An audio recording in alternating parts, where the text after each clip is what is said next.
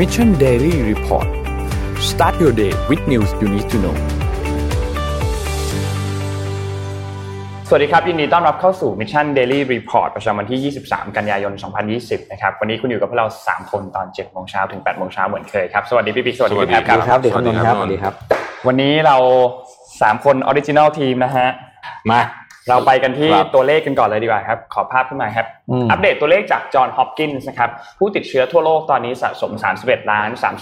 6 0 8 6 คนนะครับ ตัวเลขผู้เสียชีวิตตอนนี้ใกล้เคียงจะ1ล้านแล้วนะครับ9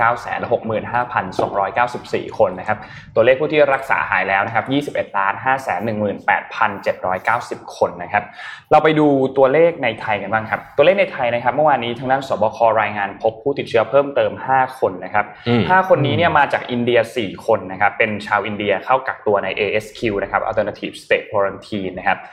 แล้วก็อีกรายหนึ่งกลับมาจากสวิตเซอร์แลนด์นะครับอันนี้อยู่ใน State Quarantine ของรัฐบาลนะครับ แล้วก็ผู้ติดเชื้อโอ้ผู้เสียชีวิตยังคงอยู่ที่ 59 คนนะครับไม่มีอืมเพิ่มเติมขึ้นมานะครับ รักษาหายเพิ่มมาอีก1คนนะเท่ากับว่ามี 109 คนที่กำลังรักษาตัวอยู่ที่โรงพยาบาลนะครับ วันนี้เราขอเริ่มต้นกันที่เรื่องของ ที่ประชุมคอรมอเมื่อวานดีกว่าครับอ่าครับ ที่ประชุมคอรมอเมื่อวานนี้เนี่ยมีการอนุมัติเห็นชอบนะครับให้มีวันหยุดเพิ่มเติมนะครับ มี 2 วันนะครับอืมอันแรกเนี่ยในเดือนพฤศจิกายนนะครับวันที่ 19 วันที่ 20นะครับซึ่งก็เป็นวันพฤหัสกับวันศุกร์นั่นเท่ากับว่าหยุดยาว 4 วันพฤหัสอืมวันที่ 19 ถึงวันที่ 22 นะครับ 4 วันศุกร์พฤหัสศุกร์เสาร์อาทิตย์นะครับ แล้วอีกอันหนึงคือวันในเดือนธันวาคมครับวันศุกร์ที่ 11 นะครับครับซึ่งรวมแล้วเนี่ยก็หยุดวันที่ 10 วันรัฐธรรมนูญใช่ไหมครับอืมรวมแล้ว10 11 12 13ครับสี่วันนะครับ นั่นอืมเท่ากับว่าตอนนี้เรามีวันหยุดเพิ่มเติม หยุดยาว8วันในเดือนพฤศจิกาแล้วก็เดือนธันวานะครับ ถามท่านผู้ชมเรื่องนี้ดีกว่าอืมมีความคิดเห็นยังไงไหมวันนี้จะแจกของขวัญและความคิดเห็นดีกว่าเอออ่าอ่าจะได้มาแจ้งความคิดเห็นเยอะๆนะครับ หนังสือเล่มนี้ ซีสุไม่ไม่ใช่อ่าซีสุนะซีสุน้ำหมานะครับผมซีสุนะฮะอันนี้เป็นอ่า pronounce ซีซูซีซูซีซูอ่าเอ่อศาสตร์แห่งความสุขของอ่าชาวฟินฟินฟินแลนด์อ่านนะฮะซึ่งอันนี้เป็นเวอร์ชันภาษาอังกฤษใช่นะเพราะจริงๆภาษาไทยมีแล้วนะครับอืมแจกสามรางวัลอ่านะอืมเดี๋ยวเราสุ่มแจกนะครับเดี๋ยวนะมีพวกศาสตร์ของความสุขของชาวนอร์ดิกนี่เขาก็มีอะไรนะเขาเขามีฮุกกะเอ่อฮุกกะมีมีอะไรอย่างเงี้ยลากอมใช่ไหมนะฮะอ่ามีหลายอย่างอะอันนู่นี้นนี่เป็นอีกหนึ่งอันครับ ก็อันนี้เป็นหนึ่งหนึ่งอันอืมนะฮะก็แสดงความคิดเห็นกันเข้ามานะครับครับมีบอกว่าผมยังดูไม่ค่อยไม่ค่อยหายยังไม่ค่อยหายจริงนะฮะครับตอนนี้ถ้าเกิดอย่าอย่าเรียกเร็วๆนะเพราะว่าหมุนหัวแล้วโลกจะหมุนนะอืมยังเป็นบ้านหมุนอยู่ แต่ว่าก็ พักผ่อนเดี๋ยวเราจะพยายามพักผ่อนเยอะๆนะครับอืมเอ่อพูดนี้ไม่เคยทำได้เลยอะแต่ไม่เป็นไรโอเคนะฮะอ่านะขอแสดงความคิดเห็นเข้ามาว่าอ่าเอ่อคิดเห็นยังไงกับการหยุดเยอะเยอะๆขนาดนี้อืมนะส่วนตัวมีความรู้สึกว่าๆเยอะไปเยอะไปเยอะไปแล้วนิดเออเยอะนะไปจริงๆโดยเฉพาะวันหยุดยาวที่โผล่มาตรงกลางอะไอไอไอเออชุดปัแรนกปันหลอยังเออผมว่านะ ไม่รู้คือท่องเที่ยวเข้าใจนะผมต้องถามว่าตอนนี้มีคนมีเงินท่องเที่ยวกันอยู่ไหมใช่กำลังจะพูดเลยว่าไม่มีเงินไปเที่ยวเพราะถ้ามันหยุดขนาดนี้เยอะขนาดนี้อะไปสรุปข่าวรอบโลกเร็วๆนะครับเมื่อวานรัสเซียมีรายงานตัวเลขเอ่อผู้ติดเชื้อเพิ่มเติม 6,200 คนนะครับตอนนี้รัสเซียเนี่ยเป็นลำดับ4นะครับ1ล้าน1แสนคนแล้วนะครับก็เป็นอีกประเทศหนึ่งที่ตัวเลขค่อนข้างสูงทีเดียว อินเดียเมื่อวานนี้เนี่ยนะครับเป็นตัวเลขต่ำที่สุดในรอบ 3 สัปดาห์นะครับ75,000 คนนี่คือต่ำสุดแล้วนะในรอบ 3 สัปดาห์นะครับ75,000 คนนะครับตัวเลขรวมอยู่ขนาดนี้5ล้าน5แสน6หมื่นคนโดยประมาณนะฮะอืมอินเดียเนี่ยมีไปแตะแสนคนนะเมื่อสัปดาห์ที่แล้วอืมนะดูเดือดมากนะครับที่อินเดียนะครับฮ่องกงนะครับฮ่องกงก็จะขยายเรื่องของมาตรการ social distancing ออกไปจนกระทั่งอย่างน้อยที่สุดตอนนี้คือถึงวันที่ 1 ตุลาคม วันที่ 1 ตุลาคมนี่คือวันชาติจีนนะครับอ่าอ่าคาดใช่คาดหมายว่าจะมีการประท้วงใหญ่นะฮะ ก็จะมีมาตรการ social distancing ซึ่งห้ามรวมตัวกันเกิน 4 คนนะครับในขณะที่ร้านอาหารกับบาร์เนี่ยก็จะต้องปิดก่อนเที่ยงคืนนะครับอืมเกาหลีใต้นะครับเกาหลีใต้เนี่ยเขากำลังจะมีวันหยุดยาวนะฮะอืมแต่ในวันหยุดยาวที่กำลังจะมาถึงนี้เนี่ยเป็นวันหยุดตามประเพณีนะครับเอ่อเขา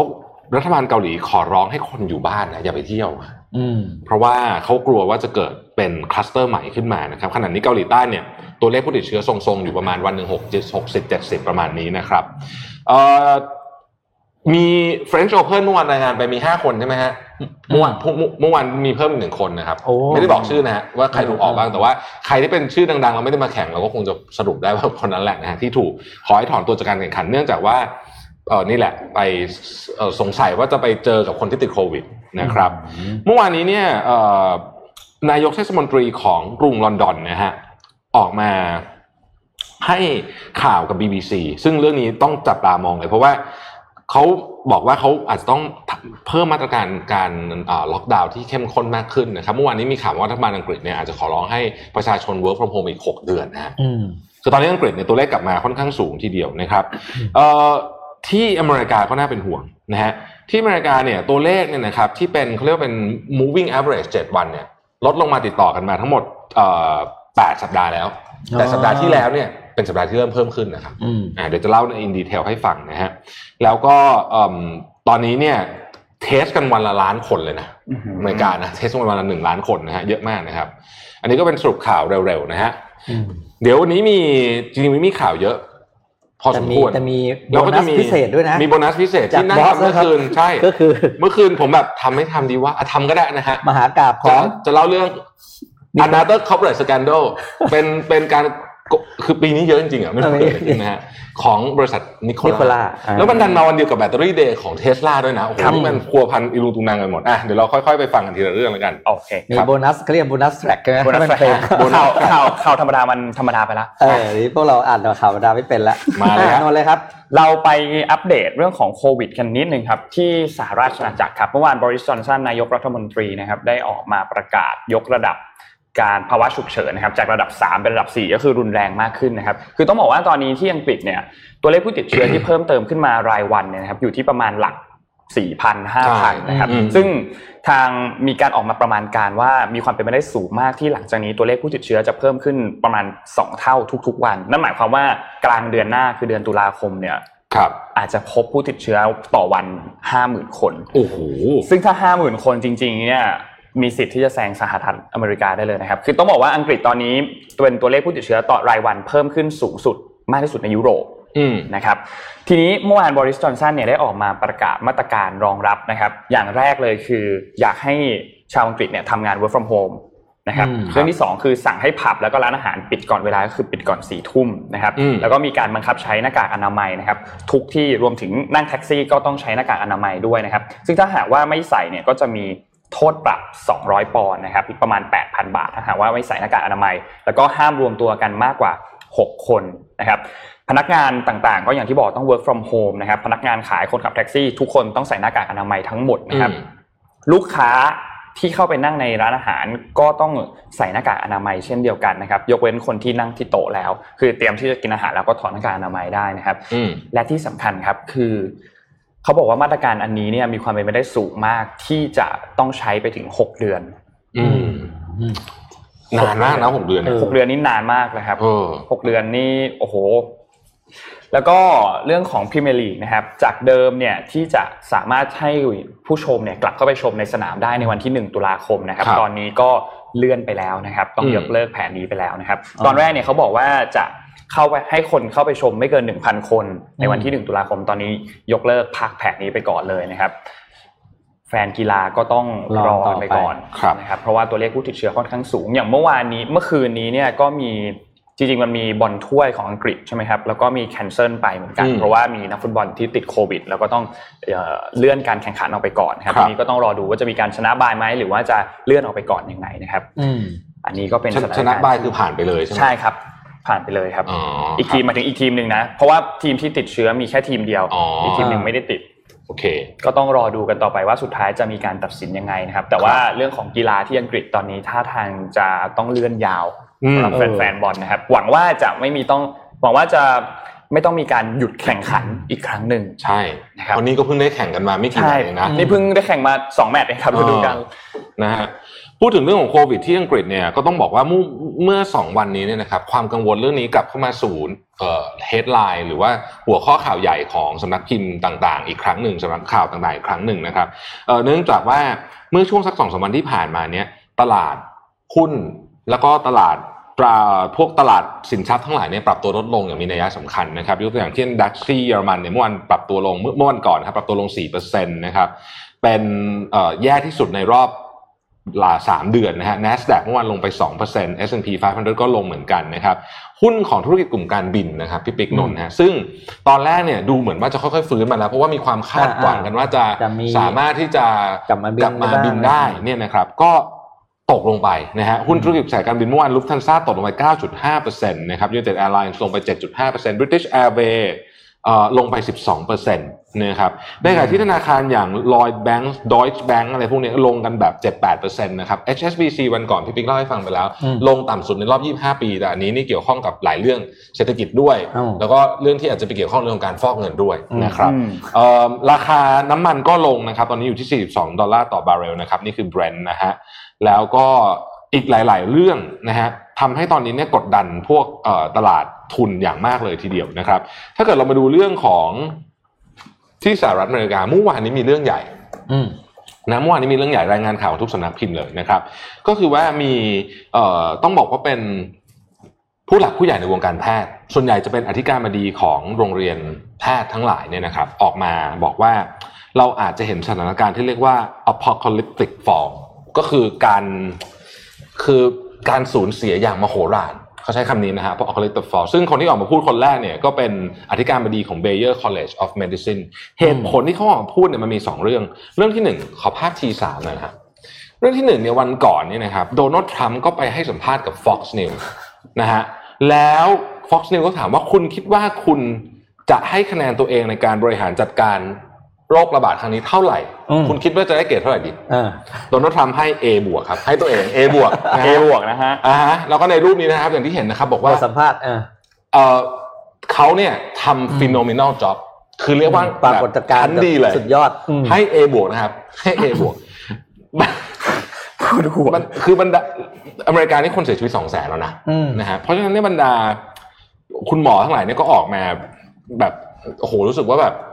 เดี๋ยวมันจะนี่เป็นการดาวน์เพลย์รอบสองหรือเปล่าอืมนั่นคือเรื่องที่หนึ่งเรื่องที่สองปรากฏว่ามันมี recommendation อันหนึ่งในเว็บไซต์ของ CDC ออกมานะครับ ออกมาประมาณว่าแบบเนี่ยไอเอ่อเรามีหลักฐานว่าโควิด เนี่ยมันจะเหมือนถ้าถ้าสมมติว่ามีคนจามมามันจะลอยในอากาศได้สักพักหนึ่งเพราะฉะนั้นเราต้องใส่หน้ากากนู่นนี่อะไรอย่างเงี้ยนะครับ ปรากฏว่าออกมาวันศุกร์ วันจันทร์ถูกเอาออกจากเว็บไซต์แล้วบอกว่าโพสต์ผิด คือตอนนี้จนถึงณวันนี้เนี่ย CDC เองเนี่ย recommendation เรื่องเกี่ยวกับหน้ากากเรื่องของ social distancing เนี่ยยังห่างกับตัวแพทย์ทั่วไปมากนะครับอืมคือแพทย์ตัวเป็นเขาบอกมานานแล้ว แล้วอันนี้มีการ recommend ออกมาแล้วก็ถอดออก ซึ่งคาดหมายกันว่า อาจจะถูกแรงกดดันจากโดนัลด์ทรัมป์รัฐบาลอืมโดนัลด์ทรัมป์นี่แหละนะฮะแต่แต่ว่านี่เป็นการคาดหมายจาก CNN ซึ่งเป็นสื่อฝั่งตรงข้ามฝั่งตรงทรัมข้ามป์นี่แหละอยู่แล้วอ่าแต่ว่า การที่โดนัลด์ทรัมป์ออกมาให้คะแนนตัวเอง A บวกนี่ก็ถูกวิพากษ์วิจารณ์อย่างหนักมากเลยนะเออเพราะว่าอเมริกาเนี่ยต้องบอกว่าเป็นหนึ่งในประเทศที่ไม่ใช่ประเทศ คือตอนนี้เบอร์หนึ่งของโลกนะฮะเพราะฉะนั้นไม่น่าจะ A บวกได้นะนะไม่น่าจะ A บวกได้นะฮะอันนี้ก็เป็นสองเรื่องนะครับ ทีนี้ขออภัยเดี๋ยวพูดเรื่องโดนัลด์ทรัมป์ปุ๊บขออนุญาตไปกลับพาไปดูสแตทนิดหนึ่งอืมคือวันนี้เรามีสแตทที่น่าสนใจมานะฮะแล้วก็เพิ่นผมรอมาถึงจังหวะนี้ก็จะเล่าให้ฟังว่าสแตทนี้เป็นอะไรบ้างอะเราพาไปดูสแตทกันนิดหนึ่งนะครับนะ อะอันนี้เนี่ย คือเมื่อวานนี้ดูหนังเรื่อง Social Dilemma ได้ดูกันยังใน Netflix ดีมากเลยนะเหรอดีมากเลยอ่าเขาเรียกว่าเป็น documentary เอ่อ of the year เลยนะฮะอืมเออ Social Dilemma เนี่ยพูดไม่ได้พูดเรื่องนี้แต่ว่าผมจะให้ดูว่าประเทศตอนนี้เนี่ยที่บอกว่าโลกออนไลน์ไปโฟกัสกันที่ไหนเนี่ยเราจะเห็นว่าที่อเมริกาเนี่ยมีคนแค่ 39 ล้านคนเท่านั้นเองที่ยังเป็นออฟไลน์อยู่ แต่ที่จีนกับอินเดียเนี่ย500ล้านแปะ600ล้าน เพราะฉะนั้น potential เนี่ยมันอยู่ที่ประเทศเหล่านี้อืมเนี่ยนะฮะนี่จะให้ดูว่าตอนนี้เนี่ยทำไมเอ่อพวกบริษัทเทคโนโลยีต่างๆเนี่ยถึงทุ่มสัมภาระกำลังไปที่สองประเทศนี้มากนะครับแต่จีนไปไม่ค่อยได้จีนก็ได้แต่ของเขาเองนะครับอืมภาพที่สองครับ อันนี้เขาคาดกันคำว่า avalanche เนี่ยมันแปลว่าเอิ่มอะไรนะพายุอะไรนะถล่มหิมะถล่มหิมะหิมะถล่มหิมะถล่มนะฮะ business avalanche ก็คือการล้มหายตายจากไปของธุรกิจอะเนาะ insolvency เนี่ยเขาคาดการณ์ว่าปีหน้าเนี่ยจะมีการเพิ่มขึ้นอย่างมโหฬารเลยในประเทศอย่างสหรัฐเนี่ย57%บราซิล 45%อังกฤษ 43%จีน 40%นะฮะเป็นสิ่งที่ค่อนข้างน่ากลัวภาพถัดไปครับอะนี่ให้ดูว่าตอนนี้ restriction ทั้งหลายเกี่ยวกับเรื่องการเดินทางเนี่ยทั่วโลกเนี่ยนะครับที่ไหนเข้มงวดที่สุด ที่เอเชียเนี่ยเห็นไหมฮะ แดงเถือกคือคือไปไหนไม่ได้เลยนะฮะเออเอเชียเข้มงวดที่สุด 61%นะครับในขณะที่ยุโรปเนี่ยเหลือเพียง 17%เท่านั้นเองนะโอ้โหนะยุโรปตอนนี้ตัวเลขถึงกลับมานะฮะแต่อืมเอเชียเนี่ยเข้มยังคงเข้มงวดอยู่นะครับ ถัดไปครับ นี่จะให้ดูนี้ อันนี้โหดโพลล่าสุดครับอ่านี่อยู่ดีๆคุณไม่รู้อาจจะเป็นเพราะว่าทรัมป์เขาเห็นโพลนี้แต่เขาเลยบอกว่าเขาได้คะแนนก็ A A บวกนะครับอืมอ้าวจำได้ไหมครับว่าเราให้ดูโพลนี้ล่าสุดก่อนหน้านี้นะนนท์ มันห่างกันเป็นเกือบเกือบสิบจุดนะฮะใช่ใช่อืมวันนี้เหลือห้าจุดแล้วนะครับ เออ เออ เหลือห้าจุดแล้วนะครับเริ่มเริ่มเริ่มบี้ขึ้นมาทุกทีแล้วนะครับ เพราะว่าคือตอนหลังๆเนี่ยคือมันมันเดี๋ยวเดี๋ยวเนี้จะได้คุยกันเรื่องนี้โดนัลด์ทรัมป์เนี่ยมีเรื่องหนึ่งที่เขาทำแล้วค่อนข้างจะถูกใจ ต้องบอกว่าถูกใจบริษัท แล้วก็ประชาชนด้วยเรื่องหนึ่งก็คือเรื่องของภาษีอืมคือเขาลดภาษีลงมาเยอะภาษีส่วนบุคคลก็ลดอืมภาษี corporate ก็ลด แต่ว่าโจไบเดนเนี่ยมีแผนการจะขึ้นภาษีอืม นะครับแล้วก็หลังๆเนี่ยก็เริ่มมีการพูดเรื่องนี้กันค่อนข้างเยอะ ซึ่งไม่แน่ใจเหมือนกันว่าเรื่องนี้นี่เกี่ยวข้องกับคะแนนโพลนิยมใหม่หรือเปล่าล่าสุดหรือเปล่านะฮะแต่ตอนนี้เหลือห้าจุดแล้วนะน่ากลัวมากเลยนะฮะเออเออถัดไปฮะทีนี้อันนี้ให้ดูว่า battleground state เป็นยังไงบ้างนะครับอันนี้ battleground state นี่คือรัฐสำคัญสำคัญเท็กซัสเนี่ยเอ่อ favor ยังยังเอ่อทรัมป์ยังชนะอยู่นะครับฟลอริดาเนี่ยเอ่อ โจไบเดนนำนิดๆแต่นำแค่นี้นี่ถือว่าน้อยมากอืมเพนซิลเวเนียโอเคอันนี้พอนำเยอะนะครับโอไฮโอนะฮะแล้วก็จอร์เจีย อีกรัฐหนึ่งที่ต้องจับตามองมากๆเลยคือ North Carolina อันเนี้ยเวลา North Carolina ชนะปุ๊บเนี่ยมันจะลามไปถึงเวอร์จิเนียไปถึงอะไรด้วยนะฮะอืมตอนนี้นำอยู่แค่ 0.9เองน้อยมาก แล้วผมเห็นโพลตอนนี้เนี่ยก็ต้องบอกว่าทีมที่เชียร์ไบเดนเนี่ยแหม่บอกจริงว่าเสียวเหนื่อยเหนื่อยนะเริ่มเหนื่อยละเสียวเสียวๆนะฮะอะถัดถัดไปฮะอะเขาบอกว่า อันนี้เขาไปถามประชาชนทั่วๆไปบอกว่าถ้าเกิดทรัมป์ได้รับการเลือกตั้งขึ้นมาคุณคิดว่าจะมีประท้วงไหม74%บอกมีชัวร์มั่นใจเลยขนาดนั้น mass protest เลยนะฮะเออเออนะก็โอเคนะฮะก็เอาละไม่ก็ก็ต้องดูกันต่อไปอะนะอืมประมาณนี้นะครับ โอเคนะฮะดูเดือดแต่ทรัมป์นี่น่าจะเป็นคนแรกเลยนะที่ตอนนั้นเขาได้รับตำแหน่งมีคนออกมาประท้วง ใช่ตามคำแล้วนู้นแล้วเลยผมเชื่อว่าถ้าเกิดเขาแพ้เนี่ยก็มีคนเขาจะไม่ยอมแพ้ด้วย เออออเขาจะประท้วงผ่การต่อนับคะแนอ่านใช่ใช่ ประท้วงว่าเอ๊ะส่งเมลอินมามันถูกทุจริตหรือเปล่าเพราะเขาบอกไว้ก่อนแล้วเนี่ยเขาดักคอไว้แล้วว่ามันโกงถูกไหมคือถ้าเทียบความเขาเรียกคำว่าความเขี้ยวทางการเมืองเนี่ยสลิปปี้โจของเราเนี่ยสลิปปี้โจไบเดยันงห่างยังยังยังห่างยังชั้นกับใช่ทรัมป์ใช่มากใช่ยังห่างชั้นแล้วก็จริงการการแย่งชิงพื้นที่สื่อ โดยเฉพาะสื่อต่างประเทศ อ่าอะโจไบเดนเงียบมากเลยเออโจโจไบเดนค่อนข้างเงียบในเชิงของสื่อต่างประเทศนะฮะก็ ชั่วโมงมันเป็นเกมที่คุณต้องมีครบเลยนะ อาวุธอะโอ้ต้องมีทั้งกลยุทธ์ทั้งการสื่อสารทั้ง PR ตัวเองอะไรเงี้ยอ่าใช่น้องมีข่าวอะไรบ้างครับโอ้โหวันนี้ เต็มไปหมดเลย เต็มเต็มจริงฮะ เราผมชอบเอบวกอะอันนี้เหรอคุณให้รายการข่าวเราให้คะแนนเท่าไหร่ เออเอเดี๋ยวอเออไม่ไม่ไม่ต้องไม่ต้องอวยไม่ต้องอวยเอาแบบเอาจแบบริงๆนะเอาจริงๆอยากให้จริงๆปรับปรุงอะไรไม่อยากบอกมาให้นะนะบอครักบมานะฮะอ่าฝากเม้นต์มาแล้วกันนะครับ ทั้งเขาบอกเขาได้ A บวกเรื่องครับผมการจัดการแล้วเราอยากทราบความเห็นทุกคนนะครับ แบบเอาแบบจริง ๆ นะครับคอมเมนต์มาได้ว่า ให้คะแนนพวกเราเท่าไหร่ แล้วก็อยากให้เราปรับปรุงอะไรเพิ่มเติมอะไรอย่างนี้อ่าบ้างนะครับ ยกเว้นนะครับ เพิ่มเวลาให้เช้าอ่าเพิ่มขึ้นใช่ไม่ไม่ได้ไม่ได้เช้าขึ้นไม่วันนี้แค่จะถูกนี้จะตายอยู่แล้วคอมเมนต์ที่จะถูกบล็อกทันทีแล้วคอมเมนต์ไม่ถูกใช่ให้บอกว่าแบนสิบห้านาทีเลยไม่เอาไม่เอานะผมไม่เอาอะเราไปกันที่เรื่องอะไรกันต่อดีฮะ เมื่อวานนี้ดีกว่าเมื่อวานนี้โอเคอ่า Sizzler ที่สหรัฐอเมริกาอืมยื่น chapter 11 นะครับ ยื่นอืมล้มละลายนะครับ ก็ Sizzler คิดทุกทุกทุกคนน่าจะเคยกินอยู่แล้วนะครับอืมสำหรับร้านอาหารร้านครับนี้นะครับ ก็ยื่น chapter 11 เพื่อฟื้นฟูกิจการเรียบร้อยแล้วนะครับ แต่ว่าทางของ Sizzler ที่ไทยเนี่ยเขาออกมาประกาศแล้วว่าไม่ได้กระทบนะอืมของที่ไทยไม่เกี่ยวไม่เกี่ยวกันนะครับ ก็ ร้านอาหารที่ที่ที่อเมริกาตอนนี้ก็อย่างที่เราทราบว่าหลังจากที่มีการประกาศล็อกดาวน์มาเนี่ยก็ถูกปิดไปเยอะพอสมควรเหมือนกันนะครับใช่ตัวเลขปีงบประมาณล่าสุดที่สิ้นสุดในเดือนเมษายนปี 2020 เนี่ยนะครับอยู่ที่ 197 ล้านครับซึ่งลดลง 13.7%อืมนะครับซึ่งก็ลดลดลงเยอะนะเมื่อเทียบกับตัวอ่าตัวช่วงเวลาเดียวกันในปีก่อนหน้านี้เยอะนะครับซึ่งต้องบอกว่าร้านอาหารร้านนี้เนี่ย เป็นร้านอาหารที่มีแฟรนไชส์ค่อนข้างเยอะมี 101 แห่งในสหรัฐนะครับ แล้วก็ต้องบอกว่าได้รับผลกระทบทั้งหมดคือธุรกิจอาหารได้รับผลกระทบทั้งหมดอยู่แล้วเพราะคนล็อกดาวน์ก็ไม่ออกไปกินร้านอาหารนอกบ้าน จนกระทั่งโอเค พอเริ่มมีการผ่อนมาตรการร้านอาหารกลับมาเปิดได้ก็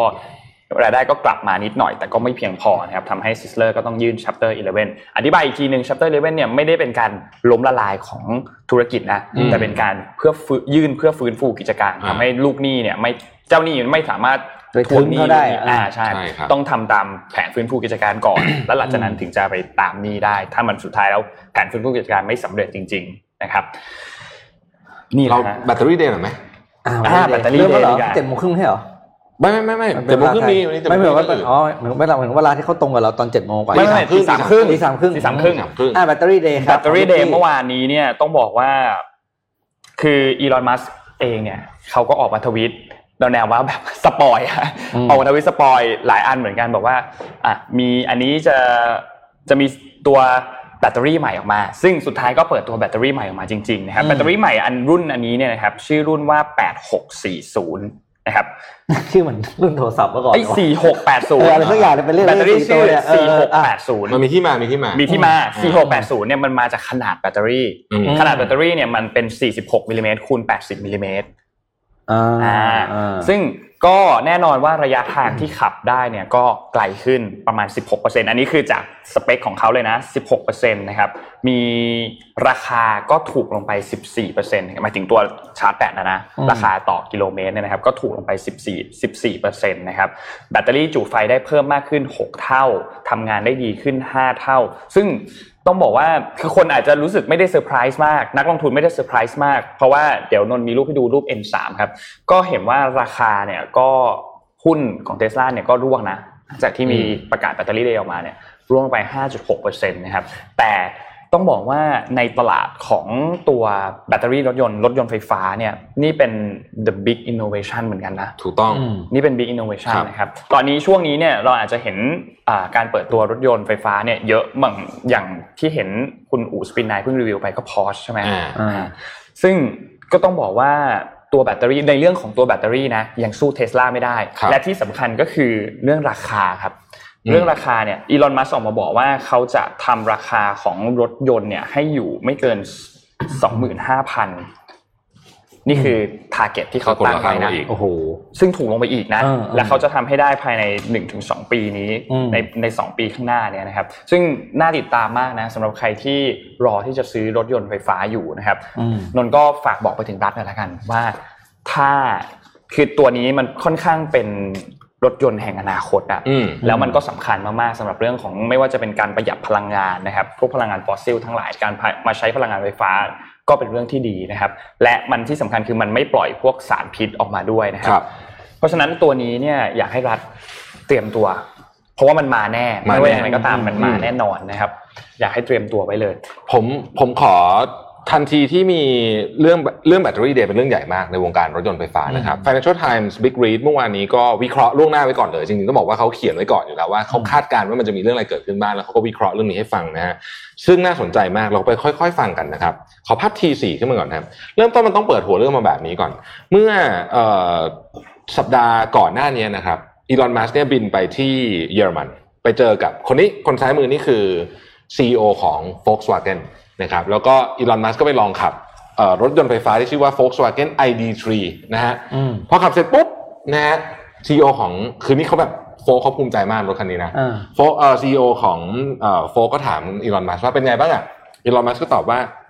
for a non-sporty car is pretty good สำหรับรถที่แบบไม่ได้กะจะวิ่งเร็วอะไรมากอะแบบพวกเราแบบวิ่งช้าๆใจตลาดหรือผมแปลได้นะขับรถใจตลาดก็โอเคอะถือว่าใช้ได้นะ แสบไหมดูดิแล้วดูแต่ถ้าเวลาได้เห็นลูกพี่ทำท่าคิ้วๆอย่างนี้ถ่ายรูปนะอ่าเอออะไรใช่อันนี้ก็สองคนนี้ก็เป็นเอ่อเพื่อนสนิท CEO กันของเอ่อเออเขาสนิทกันสนิทเขาเป็นสนิทกันนะครัคบนนี้ก็ซีกันอ่าทีนี้จะเล่าให้ฟังว่าทำไมเอ่อแบตเตอรี่ที่เปิดตัวใหม่ รวมถึงเทคโนโลยีทั้งหมดของเทสลาที่มาถึงตอนนี้เนี่ยอืมมันถึงมีความสำคัญกับบริษัทนี้และอนาคตของธุรกิจรถยนต์ไฟฟ้านะครับอืมบทวิเคราะห์ใน Financial Times เนี่ยออกมาบอกว่าเทสลาเนี่ยถ้าเกิดใครยังจำได้นะครับ เมื่อฤดูฤดูใบไม้ผลิของปีที่แล้วนะปี2019เนี่ยช่วงสปริงเนี่ยนะครับ ตอนนั้นนี่มีข่าวว่าบริษัทจะล้มละลายนะมตอนนั้นนะฮะอืมจำได้มันมันอยู่ช่วงหนึ่งอะแต่ว่าอยู่ดีก็พลิกกลับมาได้อย่างรวดเร็ว เหตุผลที่พลิกกลับมาได้เนี่ยตอนนี้นี่กลายเป็นบริษัทที่แข็งแกร่งมากมี 3 เรื่องนะครับ เรื่องที่1นะฮะโมเดล3ซึ่งเป็นรุ่นรถรุ่นราคาถูกเนี่ยมีกำไร คือก่อนหน้านี้เนี่ยโมเดล S โมเดล X เนี่ยมันแพง เพราะฉะนั้นมันก็ขายได้ unit น้อย กำไรก็ไม่ไม่มีนะครับ แต่ตอนนี้บริษัทเทสลามีกำไรแล้ว อันที่สองเนี่ยเป็นครั้งแรกเลยในรอบหลายปีที่เทสลาในที่สุดก็ส่งรถยนต์ได้ตามที่สัญญาไว้ว่าจะส่งอืมคือก่อนหน้านี้แบบพี่แบ็กหลอกตลอดใช่นะใช่ฮะเนอะแล้วก็อันที่สามเนี่ยอืมพอหุ้นมันขึ้นเขาก็ไม่มีปัญหาเรื่องเงินสด ล่าสุดเพิ่งขายหุ้นได้เงินสดมาห้าพันล้านเหรียญอืมใช่ไหมฮะเพราะฉะนั้นตอนนี้เนี่ยคือสามเรื่องนะครับ เอ่อพอไม่มีปัญหาเรื่อง liquidity แล้วเนี่ยตอนนี้เนี่ยหุ้นเทสลาเนี่ยก็เลยวิ่งอย่างที่เราเห็นเนี่ยนะครับขึ้นขึ้นลงลงแต่อยู่ในขาขึ้นตลอดอืมนะครับประเด็นมันคืออย่างนี้ฮะล่าสุดเนี่ยแมคเคนซี่ออกมาประมาณการว่าปี 2022 คือ 2 ปีต่อจากนี้เนี่ยนะครับประเทศจีนเนี่ยจะซื้อรถยนต์ประมาณ3ล้าน5แสนคันเป็นรถยนต์ไฟฟ้า และฟังดีๆนะ ภายใน 2030สหภาพยุโรปและจีนเนี่ยรถยนต์ใหม่ 50%นะครึ่งหนึ่งนะจะเป็นรถยนต์ EV อืมอืม เพราะฉะนั้นนี่คนทุกคนเนี่ยมองจับจ้องมาที่เทสลาคำถามก็คือทำไมต้องเทสลาเพราะตอนนี้อย่างที่นนท์บอก Porsche Taycan ก็มี Volkswagen ก็มีรถยนต์จริงๆ ใครๆ ก็มีรถยนต์ EV กันหลายแบรนด์แล้วนะครับครับประเด็นมันคืออย่างนี้ครับเทสลาเนี่ยเริ่มต้นพัฒนารถยนต์มาเนี่ย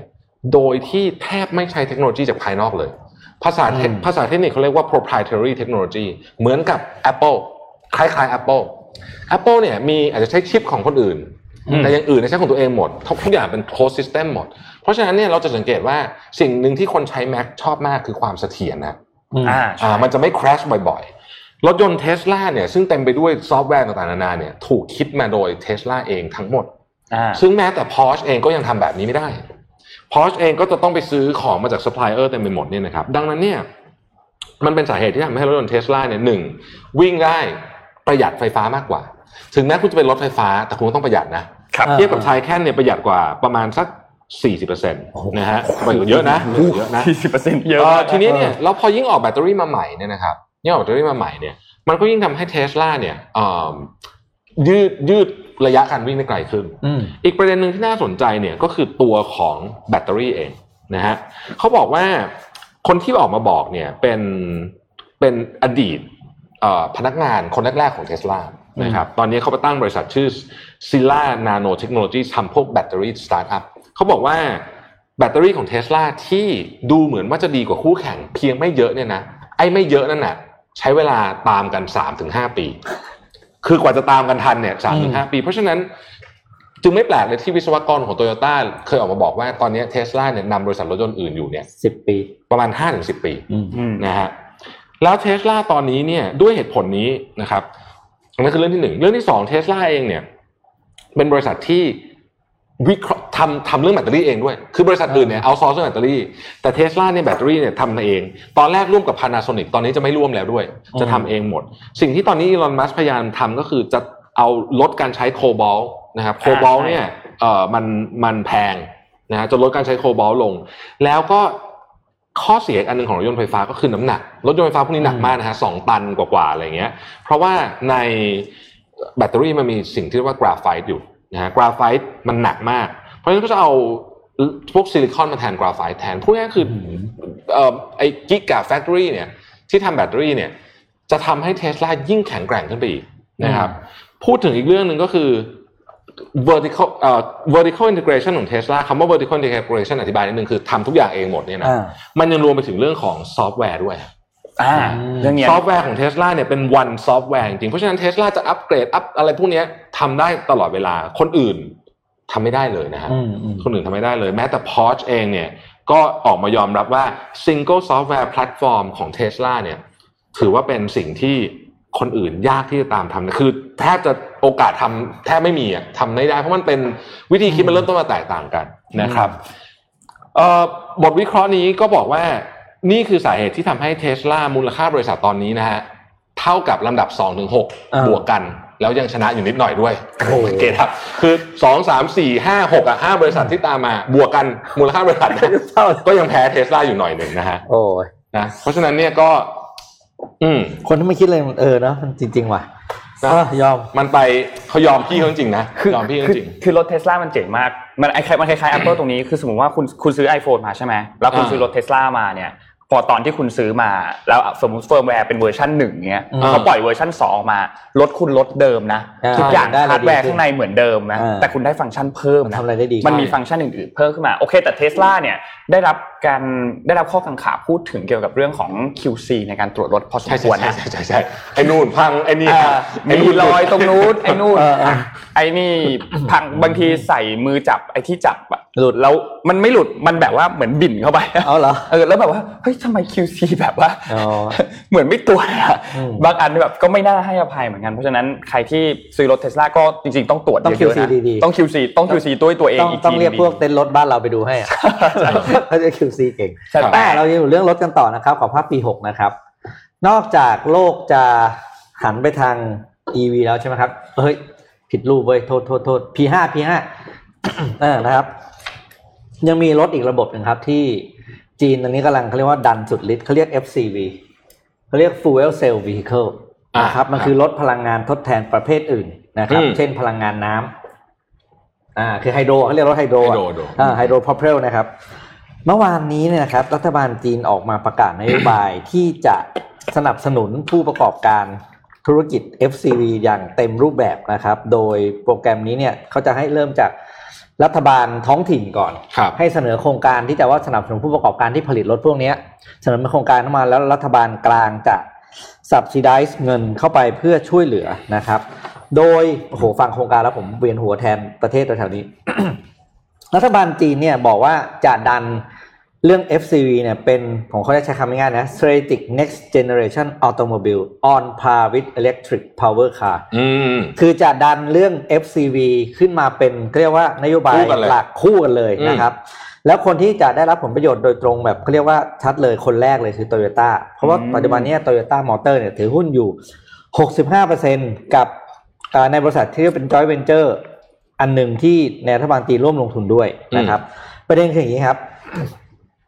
ที่ผ่านมาเนี่ยรัฐบาลจีนเนี่ยเริ่มสนับสนุนโครงการนี้มาเนี่ยเอาจริงพูดจริงคือตั้งแต่ปี 2009 นะอืมสิบปีที่แล้วเพียงแต่ว่า EV มันมาเร็วกว่าครับนะโดยปัจจุเมื่อก่อนเนี่ยรัฐบาลจีนคือสนับสนุนคือสนับสนุนผู้บริโภคให้ซื้อ อืมแต่ว่าซื้อยังคนซื้อยังน้อยอยู่ มันก็กลายว่าผู้ผลิตเนี่ยก็ยังสเกลไม่ได้ เพราะว่าคนซื้อมันน้อยใช่ไหมเขาก็เลยมาใหม่คราวนี้อัดเงินไปที่ผู้ประกอบการแทน โดยปัจจุบันนี้ต้องบอกว่า ตลาดรถยนต์ในในโลกเนี่ยที่จีนเนี่ย ไอยในในจีนเนี่ยรถ EV ปัจจุบันมันขายปีละปีละล้านคัน แต่ไอ้ FCV มันขายปีแค่เจ็ดพันคันเอง อือฮึ คือสเกลยังไม่ได้ไงเขาเรียกว่าจะเรียกว่าดันสุดฤทธิ์ดันยังไงครับ ดันโดยหนึ่งก็คือ ให้ตังค์สนับสนุนผู้ประกอบการในเรื่องของการการการผลิตต่างๆสองคือเรื่อง tax นะ อืม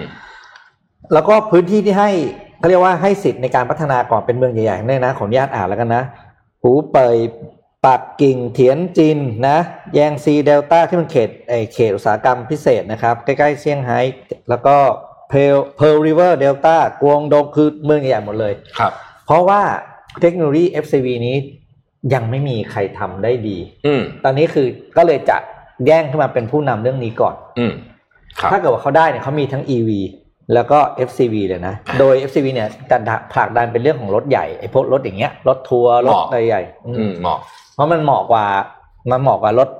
ไฟฟ้าที่บิลเกตส์เขาบอกเออแล้วเดี๋ยวก่อนพูดถึงรถไฟฟ้าไม่พูดถึงเออเรื่องนี้ไม่ได้เลยจะเออจริง ๆ เนี่ยมีมีทั้งอันนี้มีทั้งเจ็ดโมงครึ่งเดี๋ยวดูว่าจะทันไหมเวลา แต่ว่าอยากเล่าเรื่องนี้ก่อนเพราะเรื่องนี้กำลังอยู่ในกระแสมาก ระหว่างที่อืมเทสลากำลังหุ้นขึ้นเอาแบตเตอรี่เอเอาเนี่ยนะครับอืมอีกฝากฝั่งหนึ่งซึ่งคาดการณ์ว่าเคยจะเป็นคู่แข่งเทสลาครับอืมคือบริษัทนิโคล่าอะอ่าเอาสไลด์ขึ้นมาหน่อยมหากาพย์ก่อนมหากราบ เดี๋ยวเจ็ดโมงครึ่งรอก่อนนะเอาเดี๋ยวผมรอก่อนเอาเรื่องนี้ก่อนเรื่องมันต่อกัน มหากาบคือเอาตั้งแต่ชื่อก่อนครับ ชื่อนี่ก็ล้อเลียนเขาละอ่า อะคืออย่างนี้คือทั้งเทสลาและนิโคล่ามันมารวมกันก็คือนิโคล่าเทสลานะครับนิโคล่าเทสลาคือนักประดิษฐ์และนักวิทยาศาสตร์ครับเออ ที่เป็นผลิตบุคไฟคฟ้าลสำคัญของโลกอะอ่านนะฮะคนหนึ่งของโลกเนี่ยนะครับเทสลาเอานามสกุลเข้าไปใช่ไหมเออไอ้นี่เอาชื่อหน้าเข้ามา อ่านะฮะเออนี่มีประเด็นที่หนึ่งนะมีสองครับ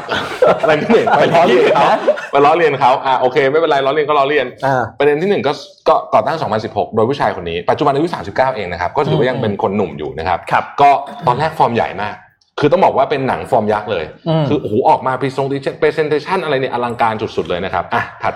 ไปนะฮะเอ่ออันดับแรกต้องเอาต้องบอกก่อนว่าข้อมูลที่มาเนี่ยมาจาก Heidelberg Research อืมนะครับอืมข้อมูลนี้เนี่ยจริงๆสำนักข่าวตั้งแต่ Reuters Wall Street Journal ก็อ้างอิงจากที่นี่หมดเลย Heidelberg Research เนี่ยเป็นเขาเรียกว่าเป็น forensic financial research อืมไปหา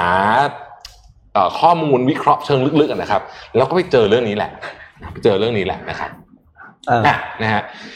for Heidelberg Research เนี่ยไปสืบสวนเรียกว่าเอ่อ บริษัทนิโคล่าเนี่ยเราพบอืมสิ่งที่แปลกประหลาดเยอะมากๆเลย ตั้งแต่เขาคาดการณ์ว่ามีการเคลมเทคโนโลยีที่ตัวเองไม่มีอยู่จริง แล้วก็บอกว่าตัวเองทำในสิ่งที่ตัวเองทำไม่ได้นะครับเออเอาเรื่องที่หนึ่งเลยฮะพีคสุด เปิดวิดีโอให้ดูก่อนอ่าเปิดวิดีโอให้ดูก่อนนะฮะดูวิดีโอนี้นะฮะวิดีโออันนี้เนี่ยเป็นวิดีโอ demonstrate รถเอ่อรถทรัคที่ชื่อว่านิโคล่าวันนะฮะอืมซึ่งรถทรัคนิโคล่าวันเนี่ยก็เอ่อเป็น เปิดมาตั้งแต่ช่วงแรกๆเลยนะของบริษัทที่เริ่มต้นขึ้นมานะฮะอืมเดี๋ยวให้ดูวิดีโอวิดีโอเนี่ยก็อลังการตามสไตล์รถพวกเดมอนพวกนี้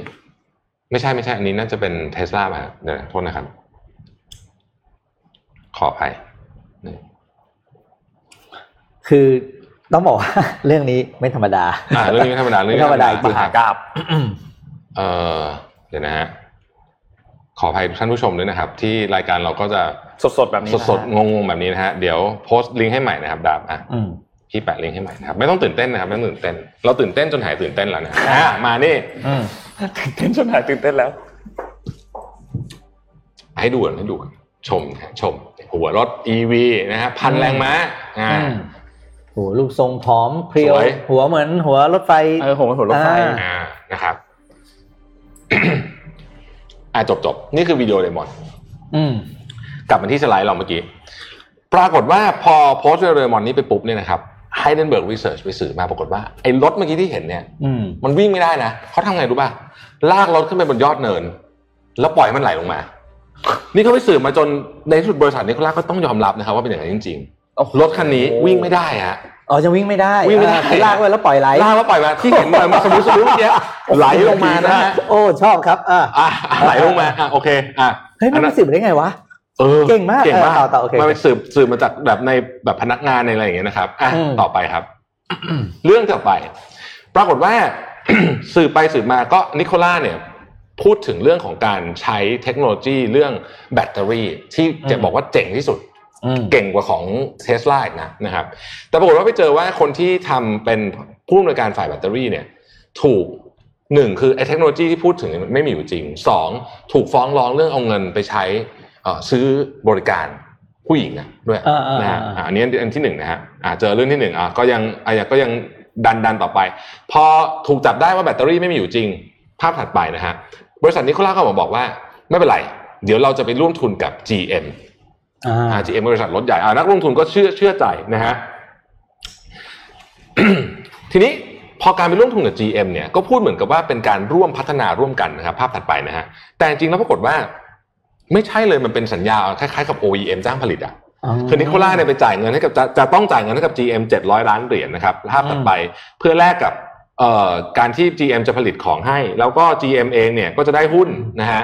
ประมาณ 2,000 ล้านเหรียญในนิโคล่าอืมซึ่งสรุปว่าไม่ได้มีการร่วมทุนเรื่องเทคโนโลยีอะไรกันเลยอืมเพียงแต่ว่าเป็นแค่เหมือนกับคล้ายๆสัญญาจ้างผลิตและยังไม่ได้ผลิตด้วยนะครับ ยังไม่มีรถออกมาสักคันนะนะถึงจุดนี้นะฮะภาพถัดไปฮะ นิโคล่าก็ยังบอกว่าเอ่อเขาเองเนี่ยผลิตเทคโนโลยีไฮโดรเจนนะฮะซึ่งไฮโดรเจนของเขาเนี่ยถูกกว่าคนอื่นถึง 81%นะแล้วก็กำลังผลิตอยู่แล้ว แต่สืบไปสืบมาในที่สุดเจ้าตัวเจ้าของเองเนี่ยก็ออกมายอมรับว่า เฮ้ย ยังไม่ได้ผลิตจริงๆไม่มีอืมคือทุกอย่างมันก็ค่อยถูกเปิดโปงมาทีละนิดอืมนะครับภาพถัดไปนะฮะเท่านั้นไม่พอคุณเทรเวอร์เนี่ยมีน้องชายชื่อทร a วิสนะครับ ก็ไปแต่งตั้งทร a วิสเนี่ยขึ้นมาให้เป็น Director of Hydrogen Production นะฮะ and Infrastructure ซึ่งถือเป็นตำแหน่งสำคัญมาก และเรื่องนี้เป็นเรื่องที่ไฮเทคมากๆนะ ต้องบอกก่อนนะครับว่าทำยากมากพอสืบปรากฏว่าพอไปสืบภูมิหลังของทร a วิสเนี่ยเอ่อน้องชายเนี่ยว่าทำอะไร ปรากฏว่าเป็นเป็นผู้รับเหมาทำพวกถนนทำพวกฟุตบาทอยู่ที่ฮาวาย ไม่เคยรู้เรื่องอะไรกับไฮโดรเจนมาก่อนเลยเออนะฮะยังยังยังไม่จบยังไม่จบนะฮะอยาก ไอ้ไอ้บริษัทนี้ก็เคลมเรื่องต่างๆนานามากมาย เช่นบอกว่าเขาเนี่ยคุ้นเคยกับ renewable energy เป็นอย่างดีนะ เพราะว่าเขาเนี่ยที่ headquarter เนี่ยเราหลังคาเราเป็นเอ่อ solar roof ทั้งหมดอืมปรากฏว่านักข่าวก็เอาเอาโดรนไปบิน ไม่มีโซลาร์รูฟคืออะไรก็ไม่รู้ คือแบบ มันไปกันใหญ่แล้วนะฮะ แล้วก็อีกอันนึงก็พีคมากนะฮะเออภาพถัดไปนะฮะ บอกว่าเราเนี่ยดีไซน์ของต่างๆ เอง in house เหมือนเหมือนเทสลา นะครับบริษัทเนี่ยบอกว่าตัวเองทำทุกอย่างเหมือนเทสลาเลย แต่ว่าเขาพอเขาไอไอ Hindenburg ไปสืบลึกๆอะปรากฏว่าไปเจอหลายอย่างเช่น ยกตัวอย่างเช่นอินเวอร์เตอร์อินเวอร์เตอร์เนี่ยไปซื้อของคนอื่นมาแล้วเคลมว่าตัวเองทำเอง แล้วก็เอาสติกเกอร์ไปแปะทับยี่ห้อเขาอืมนะฮะแล้วเขาก็ระบุได้ด้วยว่าไอ้ยี่ห้อที่แปะทับเนี่ยชื่อ Cascadia นักข่าวเก่งมากนะนะครับเอิ่มอืมอีกภาพถัดไปในเดือนที่ผ่านมานี้ในสองเดือนที่ผ่านมาเนี่ยตัว Trevor CEO เนี่ยก็บอกว่า เขาเนี่ยกำลังจะปล่อยรถยนต์รุ่นใหม่ที่เป็นหัวลากรุ่นใหม่ที่ชื่อว่า Tre Truck ออกมาจากโรงงานที่เยอรมันนะฮะห้าคันกำลังจะออกมาจากโรงงานแล้วอืมพอไปถามคนที่เป็น partner ที่เยอรมันที่เขาบอกว่าเป็นอ้างว่าเป็น partner คือ Bosch เนี่ย Bosch บอกว่าไม่เห็นรู้เรื่องเลยนะฮะอืมไม่เห็นรู้เรื่องเลยนะครับเทรเวอร์ก็คุณเชื่อไหมว่าบริษัทเนี้ยที่ก่อตั้งปี 2016 อะนะปีก่อตั้งปี 2016 นะครับ ฟังดีๆนะฮะก่อตั้งปี 2016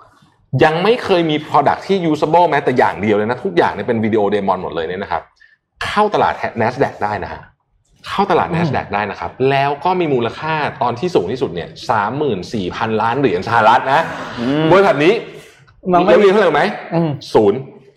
อืมศูนย์ inventory เอ้ย Revenue ศูนย์ได้ revenue ศูนย์มันขายอะไรไม่ได้เลย product item ศูนย์มูลค่าบริษัท34,000ล้านเหรียญนะฮะอืมอันนี้ก็ cash out ไปเรียบร้อย แล้วตอนนี้เทรเวอร์ก็ถูกกดดันให้ลาออกนะครับ แล้วก็หุ้นก็ล่วงเป็น อันนี้ให้ดูราคา5วันนะครับภาพถัดไปนะฮะเนี่ย ตกเหวไปเลยอืมอืมขอย้ำอีกครั้งหนึ่ง นี่คือสุดท้ายภาพสุดท้าย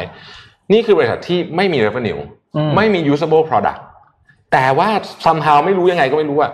ไป list ในตลาด NASDAQ แล้วก็ในจุดที่ peak ที่สุดเนี่ยมีมูลค่าบริษัทถึง34,000ล้านเหรียญนะคุณ โอ้โห โอ้โห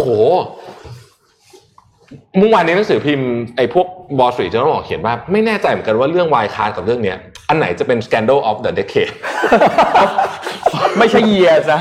decade เออคือมันมันมันไม่รู้จะอันไหนดีนะฮะโอ้โหเฮ้ยอันนี้เหมือนอลิซาเบธโฮล์มส์ Theranosเออคล้าย Theranos ๆเลยคล้ายๆคล้ายๆเตรานอสอืมคือพอดักใช้ไม่ได้อะอืมคือจนสุดว่าจนถึงวันนี้ก็คือไม่มีรายได้ไม่มีของไม่มีอะไรทั้งนั้นนะฮะ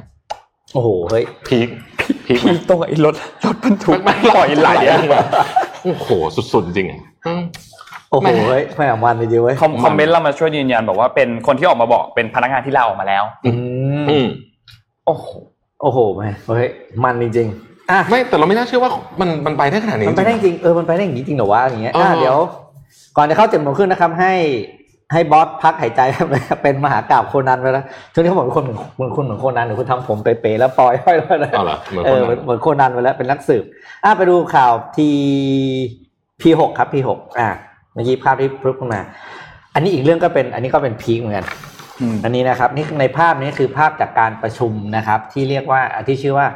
EU Investment Forum นะครับ ซึ่งเป็นการจัด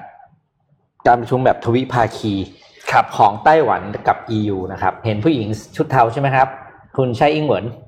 เอ้ยใช่ไหมอ่าใช่ไหมอ่านะครับอ่าผู้หญิงใช่คุณผู้หญิงชุดเทาที่ยืนชูนิ้วโป้งตรงกลางเนี่ยนะครับไต้หวันเนี่ยเพิ่งจัดประชุมเป็นทวิภาคีกับ EU เพื่อส่งเสริมการลงทุนระหว่างกันนะครับ โดยประเด็นพีคอยู่ตรงนี้ครับ ก็คือไอ้ลงทุนอะไรไม่สำคัญเท่าไหร่หรอกเพราะว่าสิ่งที่สำคัญที่สุดมันคือประโยคที่ให้สัมภาษณ์ครับ ครับเขาบอกว่าผมขออนุญาตอ่านนะครับ ว่าอ่า คุณคุณคุณที่เป็นประธานอ่า EU ที่อยู่ในไต้หวันเนี่ย Taiwan is ready to become one of EU top partner in the information community technology biotech health and, and mobility ก็คือสนับสนุนว่านี่คือ 5 อุตสาหกรรมที่เขาจะลงทุนร่วมกันนะครับ แต่ประโยคที่ต้องบอกว่ามันมันดูแล้วมันแสบจริงๆก็คือพูดถึงผมแปลเป็นไทยง่ายคือว่า EU เนี่ยให้ความสำคัญไต้หวันมาเป็นพันธมิตรคนหนึ่ง และส่งเสริมประชาธิปไตยอือืมมว่าควรจะได้รับการอ่าเขาเรียกว่านะทรีตแล้วก็เป็นการเขาเรียกร่วมการค้าอย่างเหมาะสม แล้วก็เป็นอิสระครับโอ้โหอืมอันนี้พีคมากคือคือตีกระทบไปทางจีนอะอ่าเต็มเต็มแล้วก็ต้องการบอกเลยว่า ไม่ได้แคร์นะ ถ้าจีนจะกดดัน เพราะจีนจะกดดันหลาย ๆ ชาติว่าให้ลดบทบาทการทำการค้ากับไต้หวันใช่ไหมครับ แต่นี่ไม่เลยครับ อันนี้คือ เต็มที่แล้วออกตัวแรงด้วย ว่ายินดีสนับสนุนและร่วมมือกันนะครับอืมโอ้โห อันนี้โหดมาก แล้วก็เราทำให้เรากลับมาคิดว่า เออบ้านเราไปเจรจาใครเขาบ้างแล้วว่าตอนเนี้ยอืมไม่ค่อยได้ยินข่าวรัฐบาลเราไปเจรจาอะไรกับใครเลยนะ คือช้ามากเลยอะพี่พี่ๆทุกคนมีอืมมีมหากราบมาเล่าให้ฟังกันหมดเลยเดี๋ยวเราต้องเอาบ้างละเออตอนนี้มันมีเรื่องฟินเซนใช่ไหมอืมไอ้เรื่องอืมเรื่องธนาคารแบบโอ้โหมีเยอะมากเลยนะอืม SSBC Deutsche Bank เอ่ออืม Standard Charter เดี๋ยวนมมาเล่าให้ฟังอ่าเดี๋ยวพรุ่งนี้เล่าให้ฟัง เดี๋ยวพรุ่งนี้เล่าให้ฟัง เดี๋ยวไปเตรียมมาอะเดี๋ยวเดี๋ยวอ่านเจ็ดโมงครึ่งแล้วผมจะไม่อ่านอะไรแล้วนะ เพเออราะว่าผมเออแย่งพวกคุณอ่านเยอะมากเลยวันนี้ขออภัยนะอะเพราะว่าบาทเพราะอีกสองวันผมไม่อยู่นะก็เลยขออนุญาตเจ็ดโมงแย่สี่สิบห้าเจ็ดโมงสี่เจ็สิดบโมงห้าสี่สิบห้าฮะอะเจ็ดโมงมาสี่สิบห้าเจ็ดโมงครึ่งวันนี้นะครับอะเลวันนี้นิดนึงอะเอ่อเป็นข้อมูลมาจาก m c k เคนซี่นะครับ คืออันนี้เป็นอาร์ติเคิลล่าสุดเพิ่งออกมาไม่กี่วันนะเขาก็บอกว่าช่วงเนี้ยมันสภาวะของธุรกิจเนี่ยมัน มันมีความผันผวนเยอะมาก คือชุดวิธีคิดเนี่ย มันต้องมีชุดวิธีคิดใหม่ๆเออนะเพื่อที่จะอืมผ่านช่วงนี้ไปได้นะครับอืมอืมอะหกวิธีหก mindset นะครับอันที่หนึ่งหก mindset ที่ช่วยคุณผ่านช่วงนี้ไปได้นะครับ ช่วงที่ผ่านผวนไปได้อันที่หนึ่งเขาบอกว่า คุณต้องกลับมามีนิสัยที่มีความช่างสงสัยมากอืมๆอันนี้พูดเหมือนจะตรงไปตรงมา แต่เขาบอกว่าลองถามจริงๆสิว่า เราเนี่ย สามารถถามคำถามได้เหมือนเด็กสี่ขวบไหมใครที่มีลูกมีหลานอายุสี่ถึงหกขวบจะรู้ว่าเด็กอืมจะชอบถามว่าทำไมทำไมทำไมใช่ปะแบบอืมวันหนึ่งสองสามร้อยอันละแล้วส่วนใหญ่เออเออพ่อแม่ก็จะตอบปัดไปแบบตอนแบบแบบแบบทรงๆไปอะมเช่น สมมุติว่าทำไมฝนตกเนี่ย ผมเชื่อว่าน้อยคนมากจะนั่งอธิบายว่ามันเกิดการควบแน่นอะไรพวกนี้นะเออ แล้วแล้วบางทีอธิบายเสร็จอาจจะถูกถามต่อด้วยซ้ำว่าทำไมถึงเป็นตรงนั้นทำไมแล้วมันถึงตรงมันนี้ต้องควบแน่นละอะไรเงี้ยเออใช่แต่เขาบอกว่า mindset อันนี้แหละจะพาคุณผ่านวิกฤตไปได้ อืมอืมเราเนี่ยจริง ๆ เราเนี่ยเป็นเป็นคนที่ช่างสงสัยมาตั้งแต่เด็ก แต่ใช่ความรู้สึกใช่อันไอความถามว่าทำไมเนี่ยมันน้อยลงเรื่อยอืๆมเพราะเรารู้สึกว่าโตขึ้นมันเราก็จะมีมันมีทั้งเรื่องของกรอบนู่นกรอบนี่นู่นมาเออใช่นะครับเพราะฉะนั้นเขาบอกว่าให้กลับไปใช้ mindset อันเนี้ยในการเริ่มต้นตั้งต้นแก้ปัญหาใหม่ mindset ของเด็กสี่ขวบอืมอ่านะ mindset ของเด็กสี่ขวบ อันนี้อันที่สองนะครับ คุณจะต้องทนกับความไม่รู้ความไม่แน่นอนให้ได้มคือต้องทนให้ได้ แล้วก็เขาใช้คำว่า stay humble การอืมแก้ปัญหาที่ดีเนี่ย ไม่ใช่ว่าคุณเป็น expert นะโดยเฉพาะปัญหาที่ยังไม่มีใครรู้ว่าทางออกคืออะไรตอนแบบตอนนี้เนี่ยใช่ปัญหาวิธีการแก้ปัญหาที่ดีตอนนี้คือ คุณจะต้องทำการทดสอบอืมแล้วคุณก็จะผิด แล้วคุณก็จะอืมเก็บ feedback กลับมา คุณจะกลับมาทดสอบใหม่ที่เรียกว่า trial and error อืมนะฮะเพราะฉะนั้นเนี่ย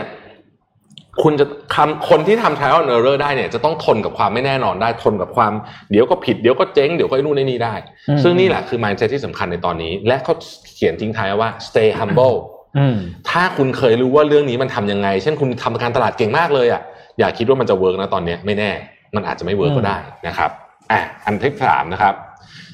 dragon take a dragonfly I will dragonfly นี่คือแมงปอใช่ไหมครับ เคยเห็นตาแมงปอไหมมันมีแบบใหญ่ๆมากๆเยอะกลมๆๆอ่าเออเขาบอกว่าเอ่อตอนนี้เนี่ยมันเป็นช่วงเวลาที่คุณจะต้องไปหา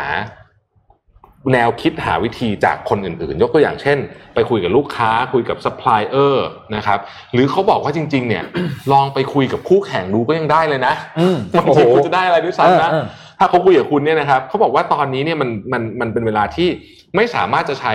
มุมมองแบบเดิมๆได้นะครับอืมอันที่สี่ฮะ อันที่สี่เนี่ยเขาบอกว่านี่คือ startup mindset นะครับคือตอนนี้เนี่ยมันเป็นเวลาที่ต้องยอมที่จะทำการทำเบต้าเทสบ่อยอืมๆคืออย่าใช้เงินเยอะ อย่าใช้เงินเยอะ แต่ว่าให้ใช้เงินในการทดลองจำนวนครั้งเยอะๆ อย่าใช้เงินอ่าเสี่ยงครั้งอะไรเดีเยยวอะมากอืมอย่าอย่าปุ้มเดียวแล้วหายไปเลยนะครับอืมข้อที่ห้านะฮะ อันนี้เขาบอกว่า tap in collective intelligence and wisdom of the crown ก็คือว่า คุณที่ไหนที่มันมีข้อมูลที่ไหนที่มันมีความคิดให้ไปหามา เพราะตอนเนี้ยปัญหายากขนาดนี้เนี่ยใช้วิธีความคิดชุดเดิมๆไม่ได้ เพราะฉะนั้นคุณต้องไปคุยกับทุกคน คุณต้องไปคุยกับ คนให้ได้เยอะที่สุดนะครับ แล้วก็เอาข้อมูลพวกนี้กลับเข้ามา เขาบอกว่าคนที่เรามักละเลยที่สุดคือ คนใกล้ตัว อืมอ่า คนในองค์กรอ่าลูกน้องเราเองนี่แหละบางทีอืมแบบก็ไม่เคยถามก็เลยไม่คิดจะถามมันอะไรแบบนี้นะเป็นต้นอืมนะครับ สุดท้ายนะฮะข้อที่หก show and tell อันเนี้ยเป็นอันที่ผมชอบมากเขาบอกว่าตอนเด็กๆอะ show and tell เนี่ยเป็นกิจกรรมที่เราจะต้องทำที่โรงเรียนอืมไปเขาเรียกว่าอะไรนะไปที่บ้านมาเสร็จแล้วคุณไปประดิษฐ์อะไรมาแล้วก็มาเล่าให้เพื่อนฟังใช่ไหมอ่าแล้วก็ดู reaction ของเพื่อนเพราะว่าตอนเนี้ยคุณจะต้องทดสอบวิธีการแก้ปัญหาของคุณด้วยวิธีการ show and tell อ่าก็คือสมมติว่าคุณมี product ออกมา คุณก็ทำเสร็จแล้วคุณก็ไปให้ลูกค้าดูแล้วถามว่าเอาถามจริงนะมัน work ไหมเอาไว้เนี่ยเออเออไม่ work ช่วยช่วยวิเคราะห์วิวิวิเคราะห์วิจารณ์หน่อย ต้องเลิกต้องต้องไม่ทำตัวแบบ แบบฉันเก่งอะอืมใช่ต้องต้องแบบทำออกมาเอาขอให้ดูหน่อยเป็นไงบ้าง แล้วก็แล้วก็ถ้าเกิดไม่ work ก็ให้เขาวิจารณ์เลยอืมครับนี่คือ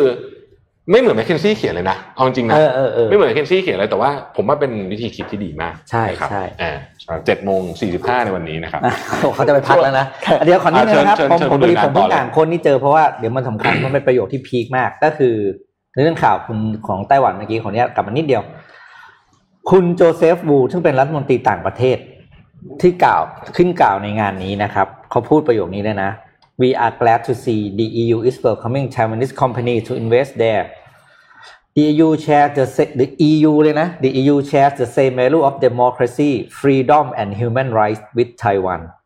We call Taiwanese we will call on Taiwanese company to go to EU and invest. อืมโอ้โหพูดบงกลางงานนี้นะครับ แล้วก็ ฝั่งนั้นเขาก็ตอบกลับมาว่าเขาก็แชร์เหมือนกัน นี่คือเป็นการแสดงถึงความเป็นหนึ่งเดียวอืมแล้วก็ออกตัวแรงมากว่า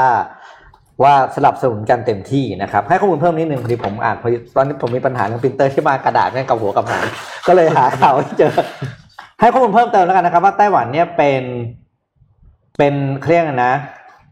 เป็นคู่ค้าอันดับสิบห้ากับ EU อือฮึ นะครับคือ EU เขาอยู่ trade partner ใช่ไหมไต้หวันอยู่ที่อันดับที่ 15 ในปี 2019 นะครับ แต่ EU เนี่ยเป็นอันดับ 4 ของไต้หวัน เข้าเข้าใจใช่ไหมไต้หวันอยู่ในช่วงแต่ EU อันดับ 4 ของไต้หวันเพราะฉะนั้นเนี่ยปีหน้าเขาบอกเขาจะไต่อันดับขึ้นไปให้ได้ทั้งคู่เลยนะอืมแล้วก็ปัจจุบันนี้เนี่ยคู่เนี้ยเนี่ยไต้หวันกับ EU เนี่ยมีมูลค่า trade การค้าอยู่ที่ 23,700 ล้านเหรียญสหรัฐในปี ครึ่งปีแรกของของปีนี้นะครับ ทั้งปีก็ประมาณ 60ครับไป60,000ล้านนะครับแจกหนังสือก่อนดีกว่าเดี๋ยวลืมอะแจกหนังสือหนังสือจาก SCB นะครับ Inside Out หนังสือนี้ดีมากคนเขียนอืมคือ Tina Selig ทีน่าซิลิกซึ่งเป็นคนที่เขียนหนังสือที่ผมที่ผมแนะนำตลอดชื่อว่า What I Wish I Knew When I Was 20อะน่าจะรู้อย่างนี้ตั้งแต่อายุ 20 อันนี้เป็นอีกเล่มหนึ่งนะครับห้าเล่มเอาแจกอะไรดีอะอานนท์ถามเลย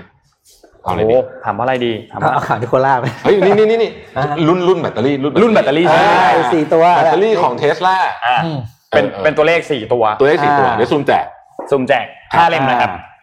ห้าเล่มห้าเล่มห้านะเล่ครับมอ่าจันนนท์จันนนท์ถามเรียบร้อยนะครับอาจารย์นนท์ถามเรียบร้อยแล้ว วันนี้เรามีข่าวอ่านได้ถึงแปดโมงครึ่งอะผมว่าสบายๆฮะอะนนท์ไหมได้ครับ เราอืมพาไปที่ข้อมูลของ HCB นิดนึงครับ ขอสไลด์ขึ้นมาครับ วันนี้เรามาพูดถึงเรื่องของ infrastructure disruption นิดนึงในช่วงเท่าอันไหนที่ใครได้ฟังข่าววันที่พี่โทมัสมาเนี่ยพี่โทมัสเออเขาจะเอาข่าวเรื่องเกี่ยวกับเรื่องของการลงทุนในอ่า infrastructure มาเล่าให้ฟังของอืมประเทศของที่ไทยเนี่ยนะครับ ทีนี้คำว่า infrastructure disruption เนี่ยอธิบายคำนี้ให้ฟังก่อนคำนี้เนี่ยความหมายของมันคือการหยุดชะงักของการพวกโครงสร้างพื้นฐานต่างๆ ในที่นี้เนี่ยมันหมายถึงอะไรบ้าง เอาแบบใกล้ตัวทุกคนเลยนะ ง่ายมากๆเลย เวลาเข้าหน้าแล้งอืมไม่มีน้ำใช้ นี่เป็นปัญหาที่หนึ่งเวลาที่อ่าชั่วโมงเร่งด่วนมากๆเลยอยู่บนถนนรถติดติดติดติดแล้วสุดท้ายก็ไปไม่ทันรถมันติดอืมมาก อันนี้ก็เป็นปัญหาเหมือนกันในเรื่องของโครงสร้างพื้นฐาน แล้วก็เรื่องของเวลามีไฟดับไฟฟ้าดับก็เป็นปัญหาเรื่องของโครงสร้างพื้นฐานเช่นเดียวกันนะครับ อันนี้ซึ่งอันนี้มันรวมไปถึงเรื่องของรถไฟฟ้า รวมถึงรถไฟฟ้าที่ขัดข้องทุกอย่างอันนี้มันรวมครอบคลุมทั้งหมดนะครับคำว่า infrastructure disruption เนี่ยซึ่งแน่นอนว่าสาเหตุของมันเนี่ยมันก็มีหลากหลายสาเหตุเหมือนกัน ไม่ว่าจะเป็นเรื่องของการออกแบบที่อาจจะไม่ได้มาตรฐานเรื่องของการขาดการบำรุงรักษาใช่ไหมครับรวมถึงเรื่องของภัยพิบัติทางธรรมชาติด้วย ซึ่งอันนี้ก็เป็นแบบว่าอุบิเหตุที่ไม่สามารถที่จะป้องกันได้ใช่ไหมครับอืมแต่ปัญหาพวกนี้เนี่ยอย่างที่เราเห็นในยุคปัจจุบันเนี่ยมันเริ่มมีแนวโน้มที่จะเกิดขึ้นบ่อยขึ้น โดยเฉพาะในประเทศที่กำลังพัฒนานะครับครับการลงทุนในโครงสร้างพื้นฐานต่างๆ พวกนี้เนี่ยต้องบอกว่ามันเป็นจุดที่สำคัญมากๆที่ทำให้ประเทศเนี่ยไปข้างหน้านะอืมเพราะว่าถ้าจริงหากว่าตัวโครงสร้างพื้นฐานพวกนี้ไม่แข็งแรงเนี่ยการที่จะไปต่อยอดทำอะไรอย่างอื่น ไม่ว่าจะเป็นธุรกิจหรือเป็นอะไรก็ตามเนี่ยมันก็ทำได้ยากขึ้น มีงานศึกษาอันหนึงของ World Bank นะครับในปี 2019 เนี่ยเขาบอกว่าผลประโยชน์ต่อเศรษฐกิจจากการลงทุนในพวกโครงสร้างพื้นฐานต่างๆเนี่ยอืมมันพบว่าในกลุ่มที่ เป็นประเทศกำลังพัฒนาเนี่ยถ้าคุณลงทุนลงไปแล้วเนี่ยมันมีประโยชน์สูงมากถึง 4 เท่าเมื่อเทียบกับเม็ดเงินลงทุนที่ลงไปนะอืมซึ่งก็แสดงให้เห็นแล้วว่ามันสำคัญมากๆใช่ไหมครับ ทีนี้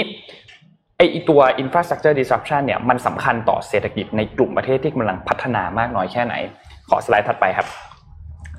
โครงสร้างพื้นฐานต่างๆ เนี่ย อันนี้มันเป็นกราฟที่จะบอกว่าทางด้านซ้ายเนี่ย ข้างล่างเนี่ยแกน x เนี่ยนะครับ เป็นตัวรายได้ per capita นะครับ ตัวทางด้านขวาเนี่ยคือตัวคุณภาพของระบบโครงสร้างพื้นฐานเราจะเห็นว่าก็อย่างที่เราคิดเลยคือประเทศที่รายได้ต่ำๆเนี่ยโครงสร้างพื้นฐานก็จะยังไม่ค่อยดีเท่าไหร่นะอืมนะครับส่วนทางด้านขวาเนี่ยคือการรายงานปัญหานะครับว่าปัญหาของตัวระบบอินฟราสตรักเจอร์เนี่ยมันเกิดขึ้นมากน้อยแค่ไหน ในกลุ่มประเทศที่เป็นประเทศกำลังพัฒนาก็คือยังมีรายได้ต่อหัวยังไม่ได้สูงมากเนี่ยก็มีการรายงานปัญหาเกิดขึ้น เยอะนะครับ ซึ่งก็เป็นเรื่องที่ชัดเจนอยู่แล้วมันก็มันก็ค่อนข้างที่จะ make sense ใช่ไหมครับ เรื่องนี้ ทีนี้โครงสร้างพื้นฐานของกลุ่มประเทศที่กำลังพัฒนาแล้วเนี่ยก็แน่นอนว่ามีประสิทธิภาพน้อยกว่า และก็ที่สำคัญคือเจอภัยพิบัติทางธรรมชาติก็ค่อนข้างสูงกว่าในกลุ่มประเทศที่พัฒนาแล้วด้วยนะครับครับความถี่เนี่ยก็อย่างที่เห็นเลยกลุ่มนั้นก็จะเจอความถี่ค่อนข้างสูงกว่า ที่น่าสนใจคืออันนี้ตัว infrastructure disruption เนี่ยมันส่งผลกระทบต่อเศรษฐกิจผ่านสังสามช่องทางของสไลด์ถัดไปครับ อันแรกคือมันทำให้กำลังการผลิตของภาคธุรกิจเนี่ยถูกใช้งานไม่เต็มที่อธิบายอย่างนี้ ธุรกิจที่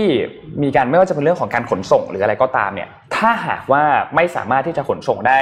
เหมาะสม เช่น ถนนทำมาไม่ได้ มันก็ขนส่งไม่ได้ แล้วการขนส่งเนี่ยอย่างที่ทุกคนทราบว่าในยุคตอนนี้เนี่ยโลจิสติกก็แข่งกันพอสมควรใช่ไหมถูกต้องแล้ว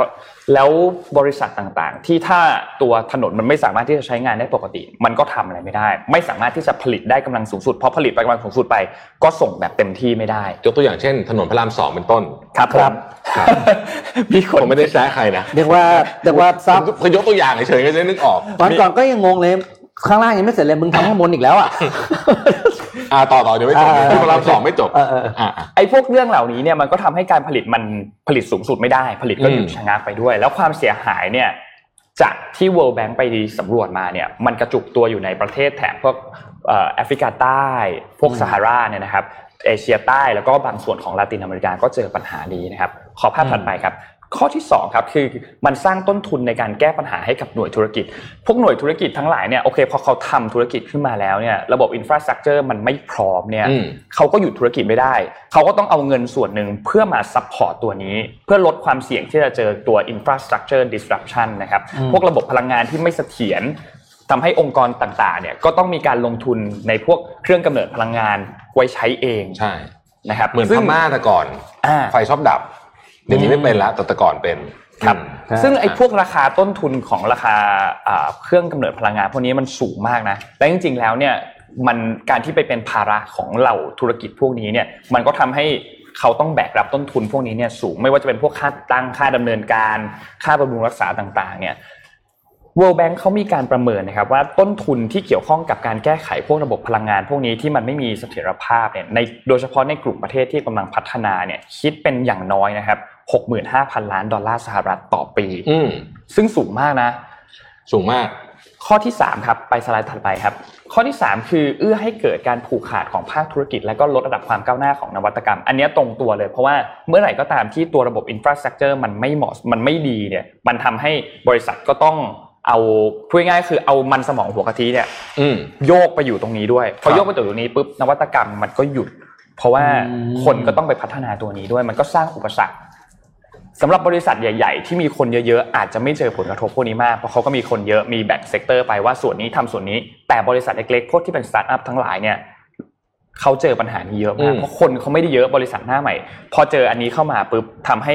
เงินก็ไม่พอธุรกิจก็ไปต่อไม่ได้ เพราะว่าตัวระบบ infrastructure มันไม่ดีนะครับ และมันสร้างผลกระทบรุนแรงมากๆ โดยเฉพาะกับกลุ่มพวกธุรกิจขนาดเล็กนะครับ นอกจากนี้ครับระดับการแข่งขันของภาคธุรกิจเนี่ย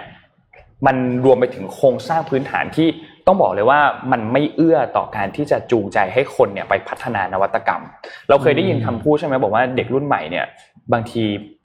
คนเนี่ยไม่อย่างเราจะเห็นในนี้ดีกว่านนยกตัวอย่าง เวลาที่มีงานพิชงานอะไรพวกเนี้ยอืมที่มีคนออกมาพูดถึงเรื่องของเทคโนโลยีใหม่ ๆ กันเยอะๆเนี่ยเราจะเห็นว่าคนรุ่นใหม่ มีส่วนน้อยเหมือนกันที่แบบออกมาพูดถึงเรื่องของเทคโนโลยีใหม่ๆนวัตกรรมใหม่ๆ เพราะว่าสุดท้ายแล้วเนี่ยมันไม่เอื้อมันเงินมันไม่สามารถที่จะไปถึงกลุ่มพวกนี้อืมพอไปไม่ถึงปุ๊บระบบ infrastructure ที่มันไม่เพียงพอแล้วมันยังไม่พร้อมเนี่ยมันก็ทำให้การลงทุนในนวัตกรรมมันก็เกิดขึ้นน้อยลงด้วย ซึ่งสิ่งนี้เป็นปัญหาอยู่นะ สิ่งนี้กำลังเป็นปัญหาจริง ๆ ไม่ต้องไม่ต้องไม่ต้องเอาอะไรมากเลยครับเมื่อกี้เนี่ยคุณคาเฟ่ในโรค comment มาผมชอบมากฟุตบาท คือเอ้ยอันนี้ซีเรียสเอ้ยนะเออเออประนี่เทเรื่ศองนี้ที่ปใช่ระเทศที่เดินอาเลยกูยาวเลยฟุตบาทเนี่ยประเทศประเทศที่คนเดินได้เยอะอะเออมันสร้างเศรษฐกิจจริงๆแล้วบอกว่าเมืองไทยใช่ร้อนไม่เกี่ยวคุณดูสิงคโปร์ดิสิงคโปร์ร้อนร้อนจะกว่เมืงตาไทยยหน้าร้อนอะอืมแต่ว่าเขาเดินได้ญี่ปุ่นการเดิอย่างเงี้ยได้เนี่ยใช่ญี่ปุ่นหน้าร้อนก็ร้อนมากอืมอืมการเดินได้นี่มันสร้างเศรษฐกิจเยอะมากนะครับมันเกี่ยวกับว่าใช่เคยมีรีเสิร์ชหนึ่งบอกว่าถ้าเกิดคนเดินเยอะๆเนี่ยเออจะทำให้คนมีโอกาสจะเจอคู่รักมากขึ้นด้วยนะ เจอเจอเหมือนกับมี เจอเจอคนมากขึ้นนะนึกออกไหมฮะอ่ามันเหมือนอะไรนะหนังแล้วเดินสวนกันอ๋ออะไรอย่างเงี้ยใช่ใช่ไหมแล้วก็อืมเศรษฐกิจฐานรากต่างๆ ร้านค้าต่างๆ เนี่ย มันจะเจริญเติบโตใช่ได้เพราะคนเดินผ่านมันมีทราฟฟิกไง แต่ประเทศไทยที่เราไม่เดินกันเนี่ยไม่ใช่ว่ามันร้อนนะครับมันไม่เดินใช่ไม่ได้เพราะมันเดินไม่ได้จริงๆเอออืมผมเนี่ยเคยปั่นจักรยาน จะจะพยายามจะใช้อยู่ครั้งหนึ่งเออเออเออสองวันนั้นแหละเลิกกลัวตายอันนี้พูดจริงอืมอืมคือโอ้โหมันเจอแบบสารพัดอุปสรรคยิ่งกว่าในขี่เกมไปแม่งเจอสลิงไอ้สลิงที่ค้ำเสาไฟอะไอ้เส้นเล็กๆอะจริงแต่ฟังจะตั้งใช่ไหมไอ้สลิงที่เป็นเส้นสามเหลี่ยมอะไรๆแล้วประเทศไทยเราแก้ปัญหากันทำไงครับทำสกายวอล์กครับคือคือคือคือถามว่าดีไหมมันก็คือคือมันก็แก้ปัญหาแบบแบบใช้เงินแบบอย่างนั้นนะแต่มันแพงเออมันแพงมากเราคงไม่มีทางแพงมากทำได้ทั้งกรุงเทพอะหรือทั้งอืมประเทศไทยถูกต้องใช่ไหม เอ่อผมว่าเรื่องนี้เป็นเรื่องที่ซีเรียสมากเลยนะอ่าเออไอ้เรื่องฟุตบาทเนี่ยแล้วไอ้ประเภทฟุตบาทที่เอาอิฐเหมือนเอาอิฐบล็อกสี่เหลี่ยมเนี่ยมาปูปูต่อๆกันเนี่ย ปูเสร็จแล้วมันก็ซุดถูกไหมเพราะว่าฝนมาลงแล้วทรายข้างล่างก็ซุดเสร็จปุ๊บมึงก็รู้ทำไมมึงแก้มาประมาณสิบครั้งแล้วเนี่ยเปลี่ยนเป็นเทลาบๆเลยได้ไหมใช่แล้วจะบอกว่าถ้าเกิดเศรษฐกิจเนี่ยถ้าเกิดว่าเปลี่ยนเป็นเรื่องเล่าคนเดินได้จริงๆอะนะครับไอ้ผมเออพูดจริงๆนะครับเศรษฐกิจ มันจะดีขึ้นมันจะเยอะโฟล์ขึ้นมากอีกเยอะมากนึกถึงตอนที่คุณไปเดินเที่ยวต่างประเทศ แล้วคุณเดินไปดูตามร้านรวงใช่ต่างๆอะเขาเปิดได้เพราะมีคนเดินผ่านไงใช่เราเราเดินบางทีเนี่ยเราไม่ได้คิดจะซื้อของเนี้ยแต่แบแต่บมันอุ้ยเห็นโอ๊ะเห็นพอดีเออเอ้ยอันนี้เฮ้ยเดินผ่านอืมอยากกินพอดีอ่าแต่เมืองไทยมันไม่เกิดภาพนี้เลยจริงใช่ๆแล้วนอกเหนือจากนั้นนะครับ เราก็ยังมีมอเตอร์ไซค์ครับ ครับ อันนี้ถูกต้องครับขึ้นรัฐบาลพขึ้นยายามมาอยู่บนฟุตบาทพีคมากนะ เออ แล้วเป็นการพยายามบอกว่าให้ถ่ายรูปทะเบียนรถมอเตอร์ไซค์ที่โอ้ยแล้วส่งมาจะมีรางวัลนำจับ ผมว่าจะได้เงินประกันชีวิตก่อนจะได้เงินรางวัลนำจับครับผมแล้วคุณไม่ถ่ายพูดถึงเรื่องเดินเนี่ย มันส่งผลกระทบต่อระบบเอ่อเรื่องของโรงพยาบาลด้วยนะสุขภาพเออด้วยเอ่อเรื่องสุขภาพ ถ้าคนเดินเยอะออกกำลังกายไปด้วย คนป่วยมันก็น้อยลงด้วย อันนี้ก็เป็นอีกอีกอีกอันหนึ่งนะนอกจากมอเตอร์ไซค์เว้ยขายของบนฟุตบาท เคยเจอเปล่าไอ้ประเภทรถขายลูกชิ้นน่ะกระทะร้อนๆน่ะไก่ทอดหัดใหญ่อะไรพวกเนี้ยเออแบบไม่ได้ว่านะคือหลายๆร้านเขาก็เป็นบางร้านก็ไม่เป็นอะไรอย่างเงี้ยชอบของคุณทอดทอดของร้อนๆบนฟุตบาทอะ อืมคือมันอันตรายมากไงมันอันตรายมันอันตรายเออแบบ แล้วก็แล้วบางที่ผมเห็นนะ ปูฟุตบาทใหม่สวยเลยนะ ผมพูดง่ายๆตรงตรงตรงทองหล่อก็ได้ผมเดินผมเห็นอยู่ประจำอะ ปูใหม่สวยจะรับหายไปเจ็ดวันมาถึงเว้ยแม่มาแล้วครับ มาจับจองเรียบร้อยขอเทศเทศกิจเขาทำอะไรอยู่วะขอฝากผู้ว่ากทมคนใหม่แล้วกัน เออมันจะได้เลือกเขาเหรอแล้วก็ เอ้ยไม่รู้คิดฝกหวังหวังว่าจะเพราะได้เลือกเพราะเคยถามเร็วๆนี้แล้วอืมนี่นี่แต่แต่ขอพูดนิดนึงขอพูดนิดนึงเอออยากอยากอวดของใหม่อืมดับเอารูปที่พี่ส่งให้ขึ้นให้ดูหน่อยฮะนี่เมื่อวานนี้ผมเพิ่ง set up อันนี้ที่ออฟฟิศสีจันทร์เออเออเดี๋ยวเดี๋ยวถ้าเซตเดี๋ยวถ้า work จะจะ set up ทุกชั้นแล้วจะมาเซตอัอืพมที่ออฟฟิศมิชชั่นด้วยอืมเป็น walking pad กับโต๊ะไฟฟ้าที่เลื่อน แล้วไปทำงานอืมได้เมื่อวานไปลองมาแล้วเฮ้ยจริงเหรอเป็นไงนี่นี่นี่นี่ไงเดี๋ยวดับดับรูปก็ขึ้นดับหลับอยู่ดับเอ้ยดับตื่นตื่นอะนี่อะไรวะนี่ของจริงเห็นไหมอ๋อเดินไปเลื่อนทำงานไฟฟ้าไปเนี่ยเหรอขึ้นขึ้นขึ้นลงตามความสูงของคนอ๋อเหรอแล้วคุณคุณไม่ต้องเดินเร็วนะครับอย่าเดินเร็วนะฮะอย่าอ๋อเดินช้าๆเดินช้าๆแล้วคุณอยู่บนนี้วันนั้นผมไปลองผมไปลองทำดูนะเออสองชั่วโมงไม่รู้สึกเลยนะคือว่าเฮ้ยคุณเดินในสปีดที่ ที่มันทั่วไปเหมือนคนเดินทั่วเที่ยวๆไปอะอ่าอ่าแล้วก็คุณทำงานไปได้ด้วย ผมทำงานพิมพ์คอมนี่ทำสไลด์ไอ้นิโคล่าเนี่ย ก็เนี่ยยืนทำอยู่บนเนี้ยเออเหรอเออเออเออเฮ้ยจ๋งโต๊ะนี้ประมาณสักโต๊ะไฟฟ้านะเลื่อนขึ้นเลื่อนลงได้นะฮะมาเป็นระณเซ็ตใช่ไหมไม่ไม่ไม่เอาแยกเหรอแยก walking pad เราก็ซื้อมา คือมันมีมาเป็นเซ็ตแต่โคตรแพงอ๋อนี่ก็ทำเองอ่าซื้อแยกนี่ก็เลยทำเองนะ ก็ทั้งหมดนี่รวมกันประมาณสักสองหมื่นอะไรเงี้ยสำหรับบริษัทไหนที่ที่อยากลองทำลองทำเออมันออก Work กำลังกายได้ด้วยไง มันเพิ่มจำนวใช่นก้าวได้ แล้วมันแล้วคุณไม่รู้สึกเลยว่าคุณเดินอยู่อืม ถ้าคุณเดินช้าพอนะเออคุณไม่รู้สึกเลยว่าคุณเดินอยู่ แล้วก็ไม่ต้องกลัวว่าหัวจะทิ่มอะไรเงี้ยโอกาสน้อยมาก นอกจากคนที่มีปัญหาเรื่องการทรงตัวจริง ๆ นะครับอืมอืมโอ้โหอะเดี๋ยวนั้นสรุปเรื่องเราเราพอเราไปเรื่องฟุตบาทเราก็ไม่ยอมกลับมาเรื่องอื่นเลยเพราะว่าเรามีปัญหาเรื่องฟุตบาทเรื่องการเดินอะไรอย่างเงี้ยขอกลับมาที่ SCB นิดหนึ่งจะจบแล้วฮะยังไม่จบยังไม่จบเหลือนิดนึงเหลือนิดนึงทีนี้เออเออเออไอ้พวกอุปสรรคที่มันขัดขวางเนี่ย เราพอเรารู้แล้วมันมีเออปัญหาใช่ไหมอุปสรรคมันมีอะไรบ้าง เขาสรุปมาสี่ข้อข้อแรกคือโครงสร้างพื้นฐานที่ขาดธรรมาภิบาล อย่างเนี้ยอันเนี้ยอธิบายให้ฟังอย่างนี้คือออืมอย่างแรกคือพวกโครงสร้างที่มันถูกสร้างขึ้นมาเนี่ยมันไม่ได้คุณภาพ แล้วก็ไม่เป็นไปตามมาตรฐาน มันก็เลยมีปัญหานะครับ ท่านซึ่งเรื่องนี้เนี่ยมันก็นนท์ต้องบอกว่ามันโยงไปถึงรัฐนิดนึงอืมเรื่องคือเรื่องของการระดมทุนที่โปร่งใส การแบ่งขอบเขตความรับผิดชอบชัดเจนว่าอันไหนรัฐคุม อันไหนอืมเอกชนคุม แล้วใครต้องเป็นคนบำรุงรักษา ต้องมีการบำรุงรักษาตลอดอายุการใช้งานของตัวทรัพย์สินอันนี้นะครับ ซึ่งเรื่องนี้เนี่ยมันถ้าหากทำได้เนี่ยมันก็จะมันก็ดีมาก เพราะว่ามันก็จะลดปัญหาเรื่องของของการคอร์รัปชันไปด้วยนะครับอืมเรื่องที่สองคือการขาดแรงจูงใจในการสร้างโครงสร้างพื้นฐานที่ยั่งยืน อันเนี้ยพูดพูดแบบว่าใช้ภาษาเด็ก ๆ เลยนะ คืออมเฮ้ยสร้างตอนเนี้ย มันอาจจะไม่เสร็จทันกูตายก็ได้เอออาจจะตายก่อนก็ได้เออมันก็เลยไม่มีแรงมันก็เลยไม่มีแรงจูงใจอืมและที่ที่สำคัญก็คือมันเป็นการลงทุนในระยะยาวใช่ไหมอืมโครงสร้างพื้นฐานเป็นการลงทุนใช่ในระยะยาวใช่มากใช่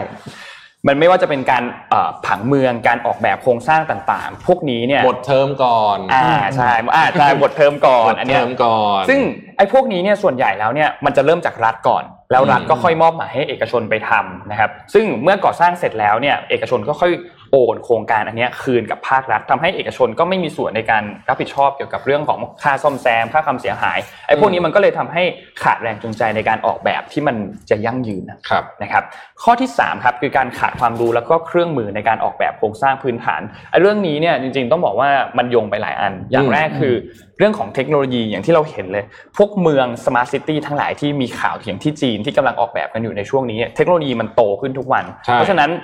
ความรู้ก็ต้องมีการอัปเดตขึ้นตลอดอืมใช่ไหมครับสำหรับประเทศที่กำลังพัฒนาหลาย ๆประเทศเนี่ยต้องบอกว่า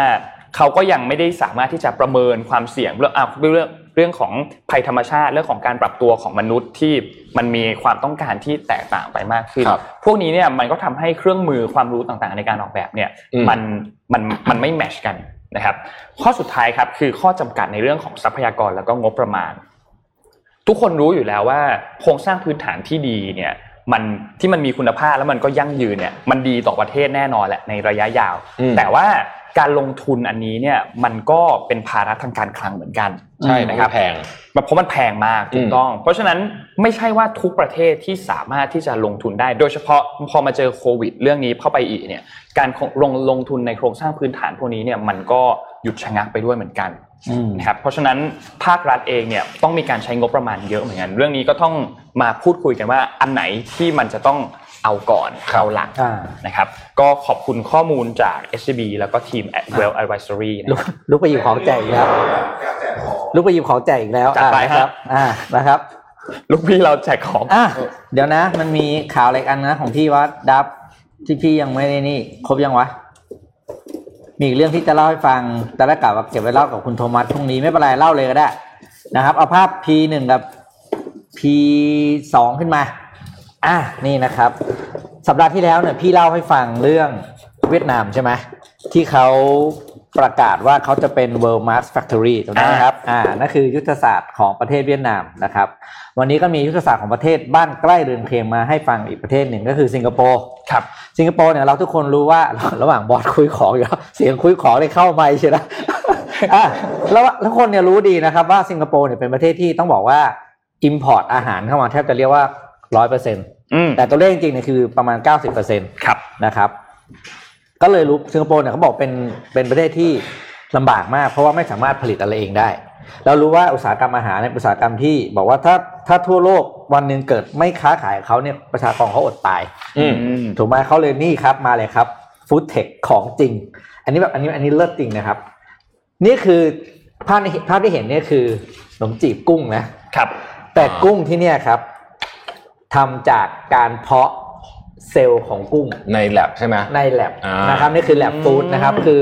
ปกติเนี่ยจะมีแพนเบดเนี่ยเป็นทางเลือกหนึ่งก็คือเอาเอาพืชผักมาปรุงแต่งให้มันรสชาติเหมือนเนื้อ แต่อันนี้เนี่ยเป็นเอาการการเอาเพาะเซลล์ของกุ้งอะแล้วมาโตในแลบแล้วกลายเป็นเนื้อกุ้งอ่าฮะอืมแล้วรัฐบาลสิงคโปร์เนี่ยสนับสนุนอันนี้แบบสุดติ่งนะครับ ลงทุนแบบเรียกว่าโอ้โหหลายร้อยล้านเหรียญมาก เพื่อ โปรโมทอุตสาหกรรมนี้นะครับ เพราะว่ารัฐบาลสิงคโปร์รู้ดีว่าประเทศเขามีปัญหามากสุดคือเรื่องนี้คือเรื่องอาหารอืมตอนนี้ที่แบบเป็นเป็นคอขวดที่ครับที่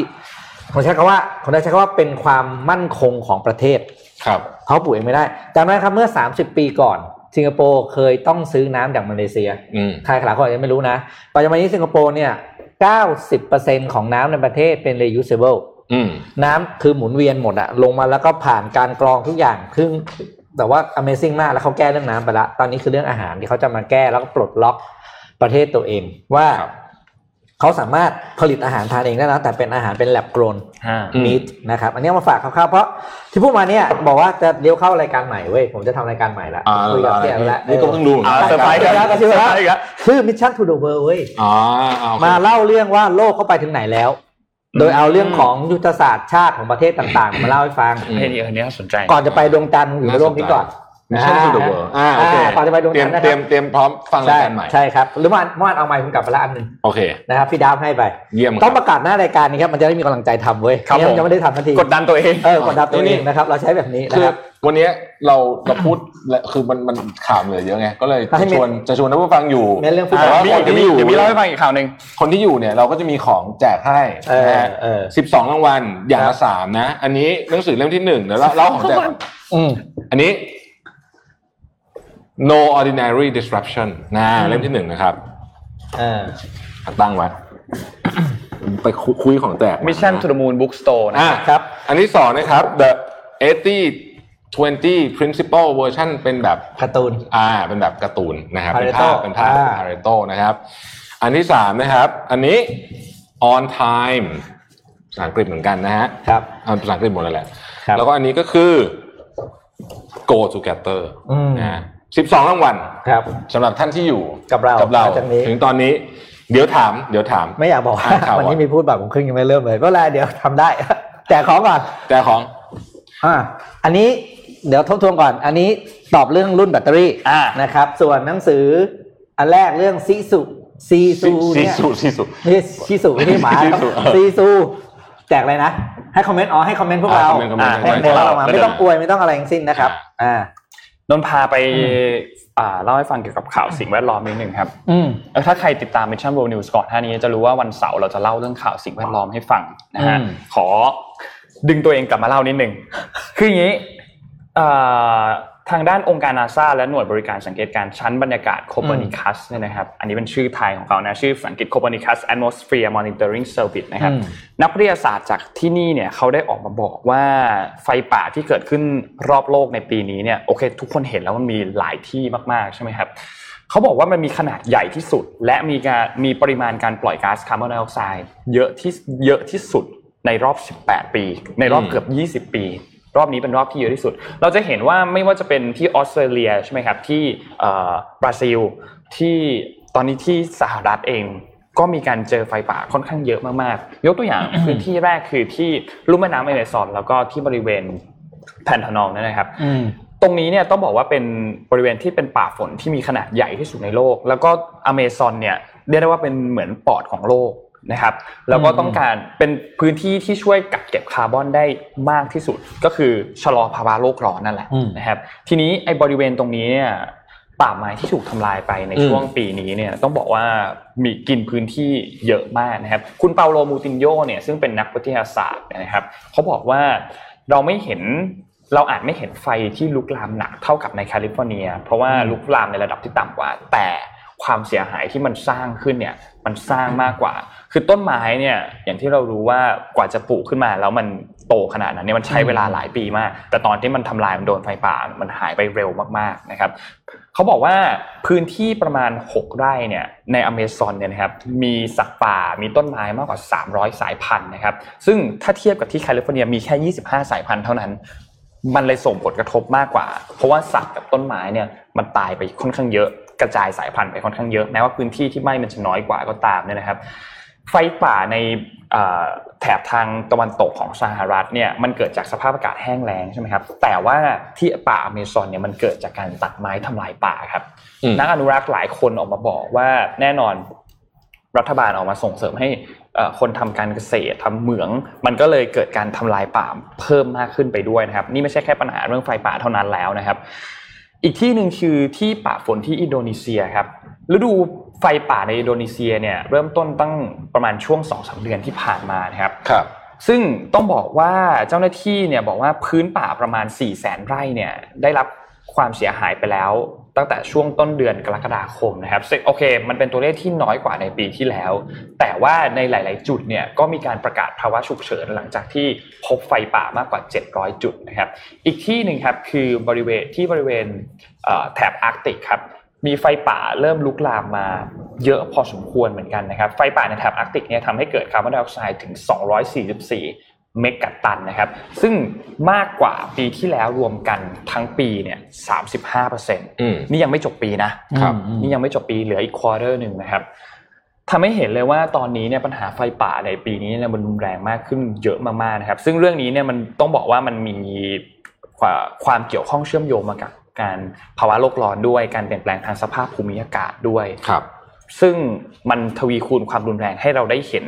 มากขึ้นทุกปีทุกปีนะครับอืมนนท์ก็อยากจะพูดเหมือนเดิมครับ อยากเตือนทุกคนว่าเรื่องนี้เป็นเรื่องที่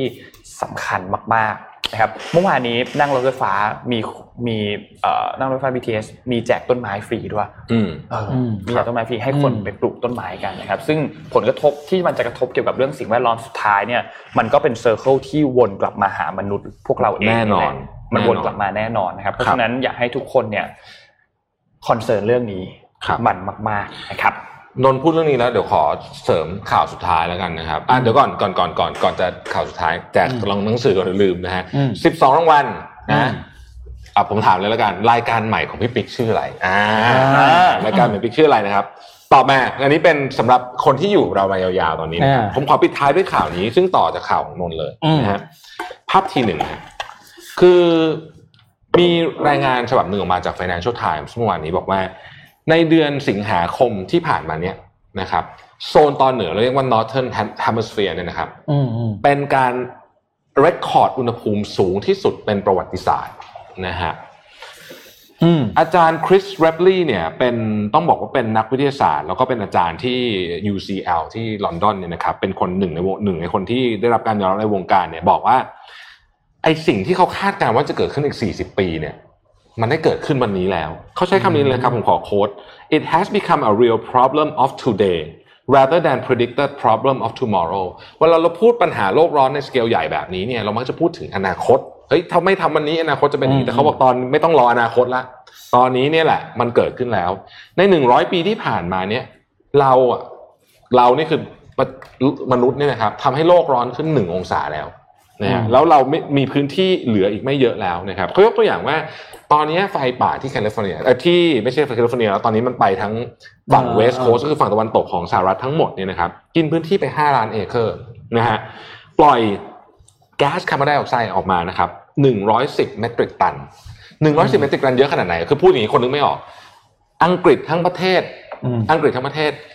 ทำผลิตพลังงานทั้งหมดทั้งปีปล่อยก๊าซคาร์บอนไดออกไซด์เท่านี้ นี่คืออม นี่คือไฟป่าที่ปล่อยก๊าซคาร์บอนไดออกไซด์เท่ากับอังกฤษใช้พลังงานทั้งประเทศนะอืมเพราะนี่คือเรื่องใหญ่มาก แล้วก็นักวิทยาศาสตร์หลายคนก็ออกมาบอกว่าสิ่งที่เรากำลังกลัวตอนนี้เกี่ยวกับเรื่องเอาพูดเรื่องไฟป่าก่อนนะครับ คนนี้ชื่อเฟเดริกออตโตนะครับเป็นอาจารย์อยู่ที่ออกซฟอร์ดออกมาบอกว่าสิ่งที่เรากำลังทำให้เกิดขึ้นเนี่ยเราเรียกว่า fire weather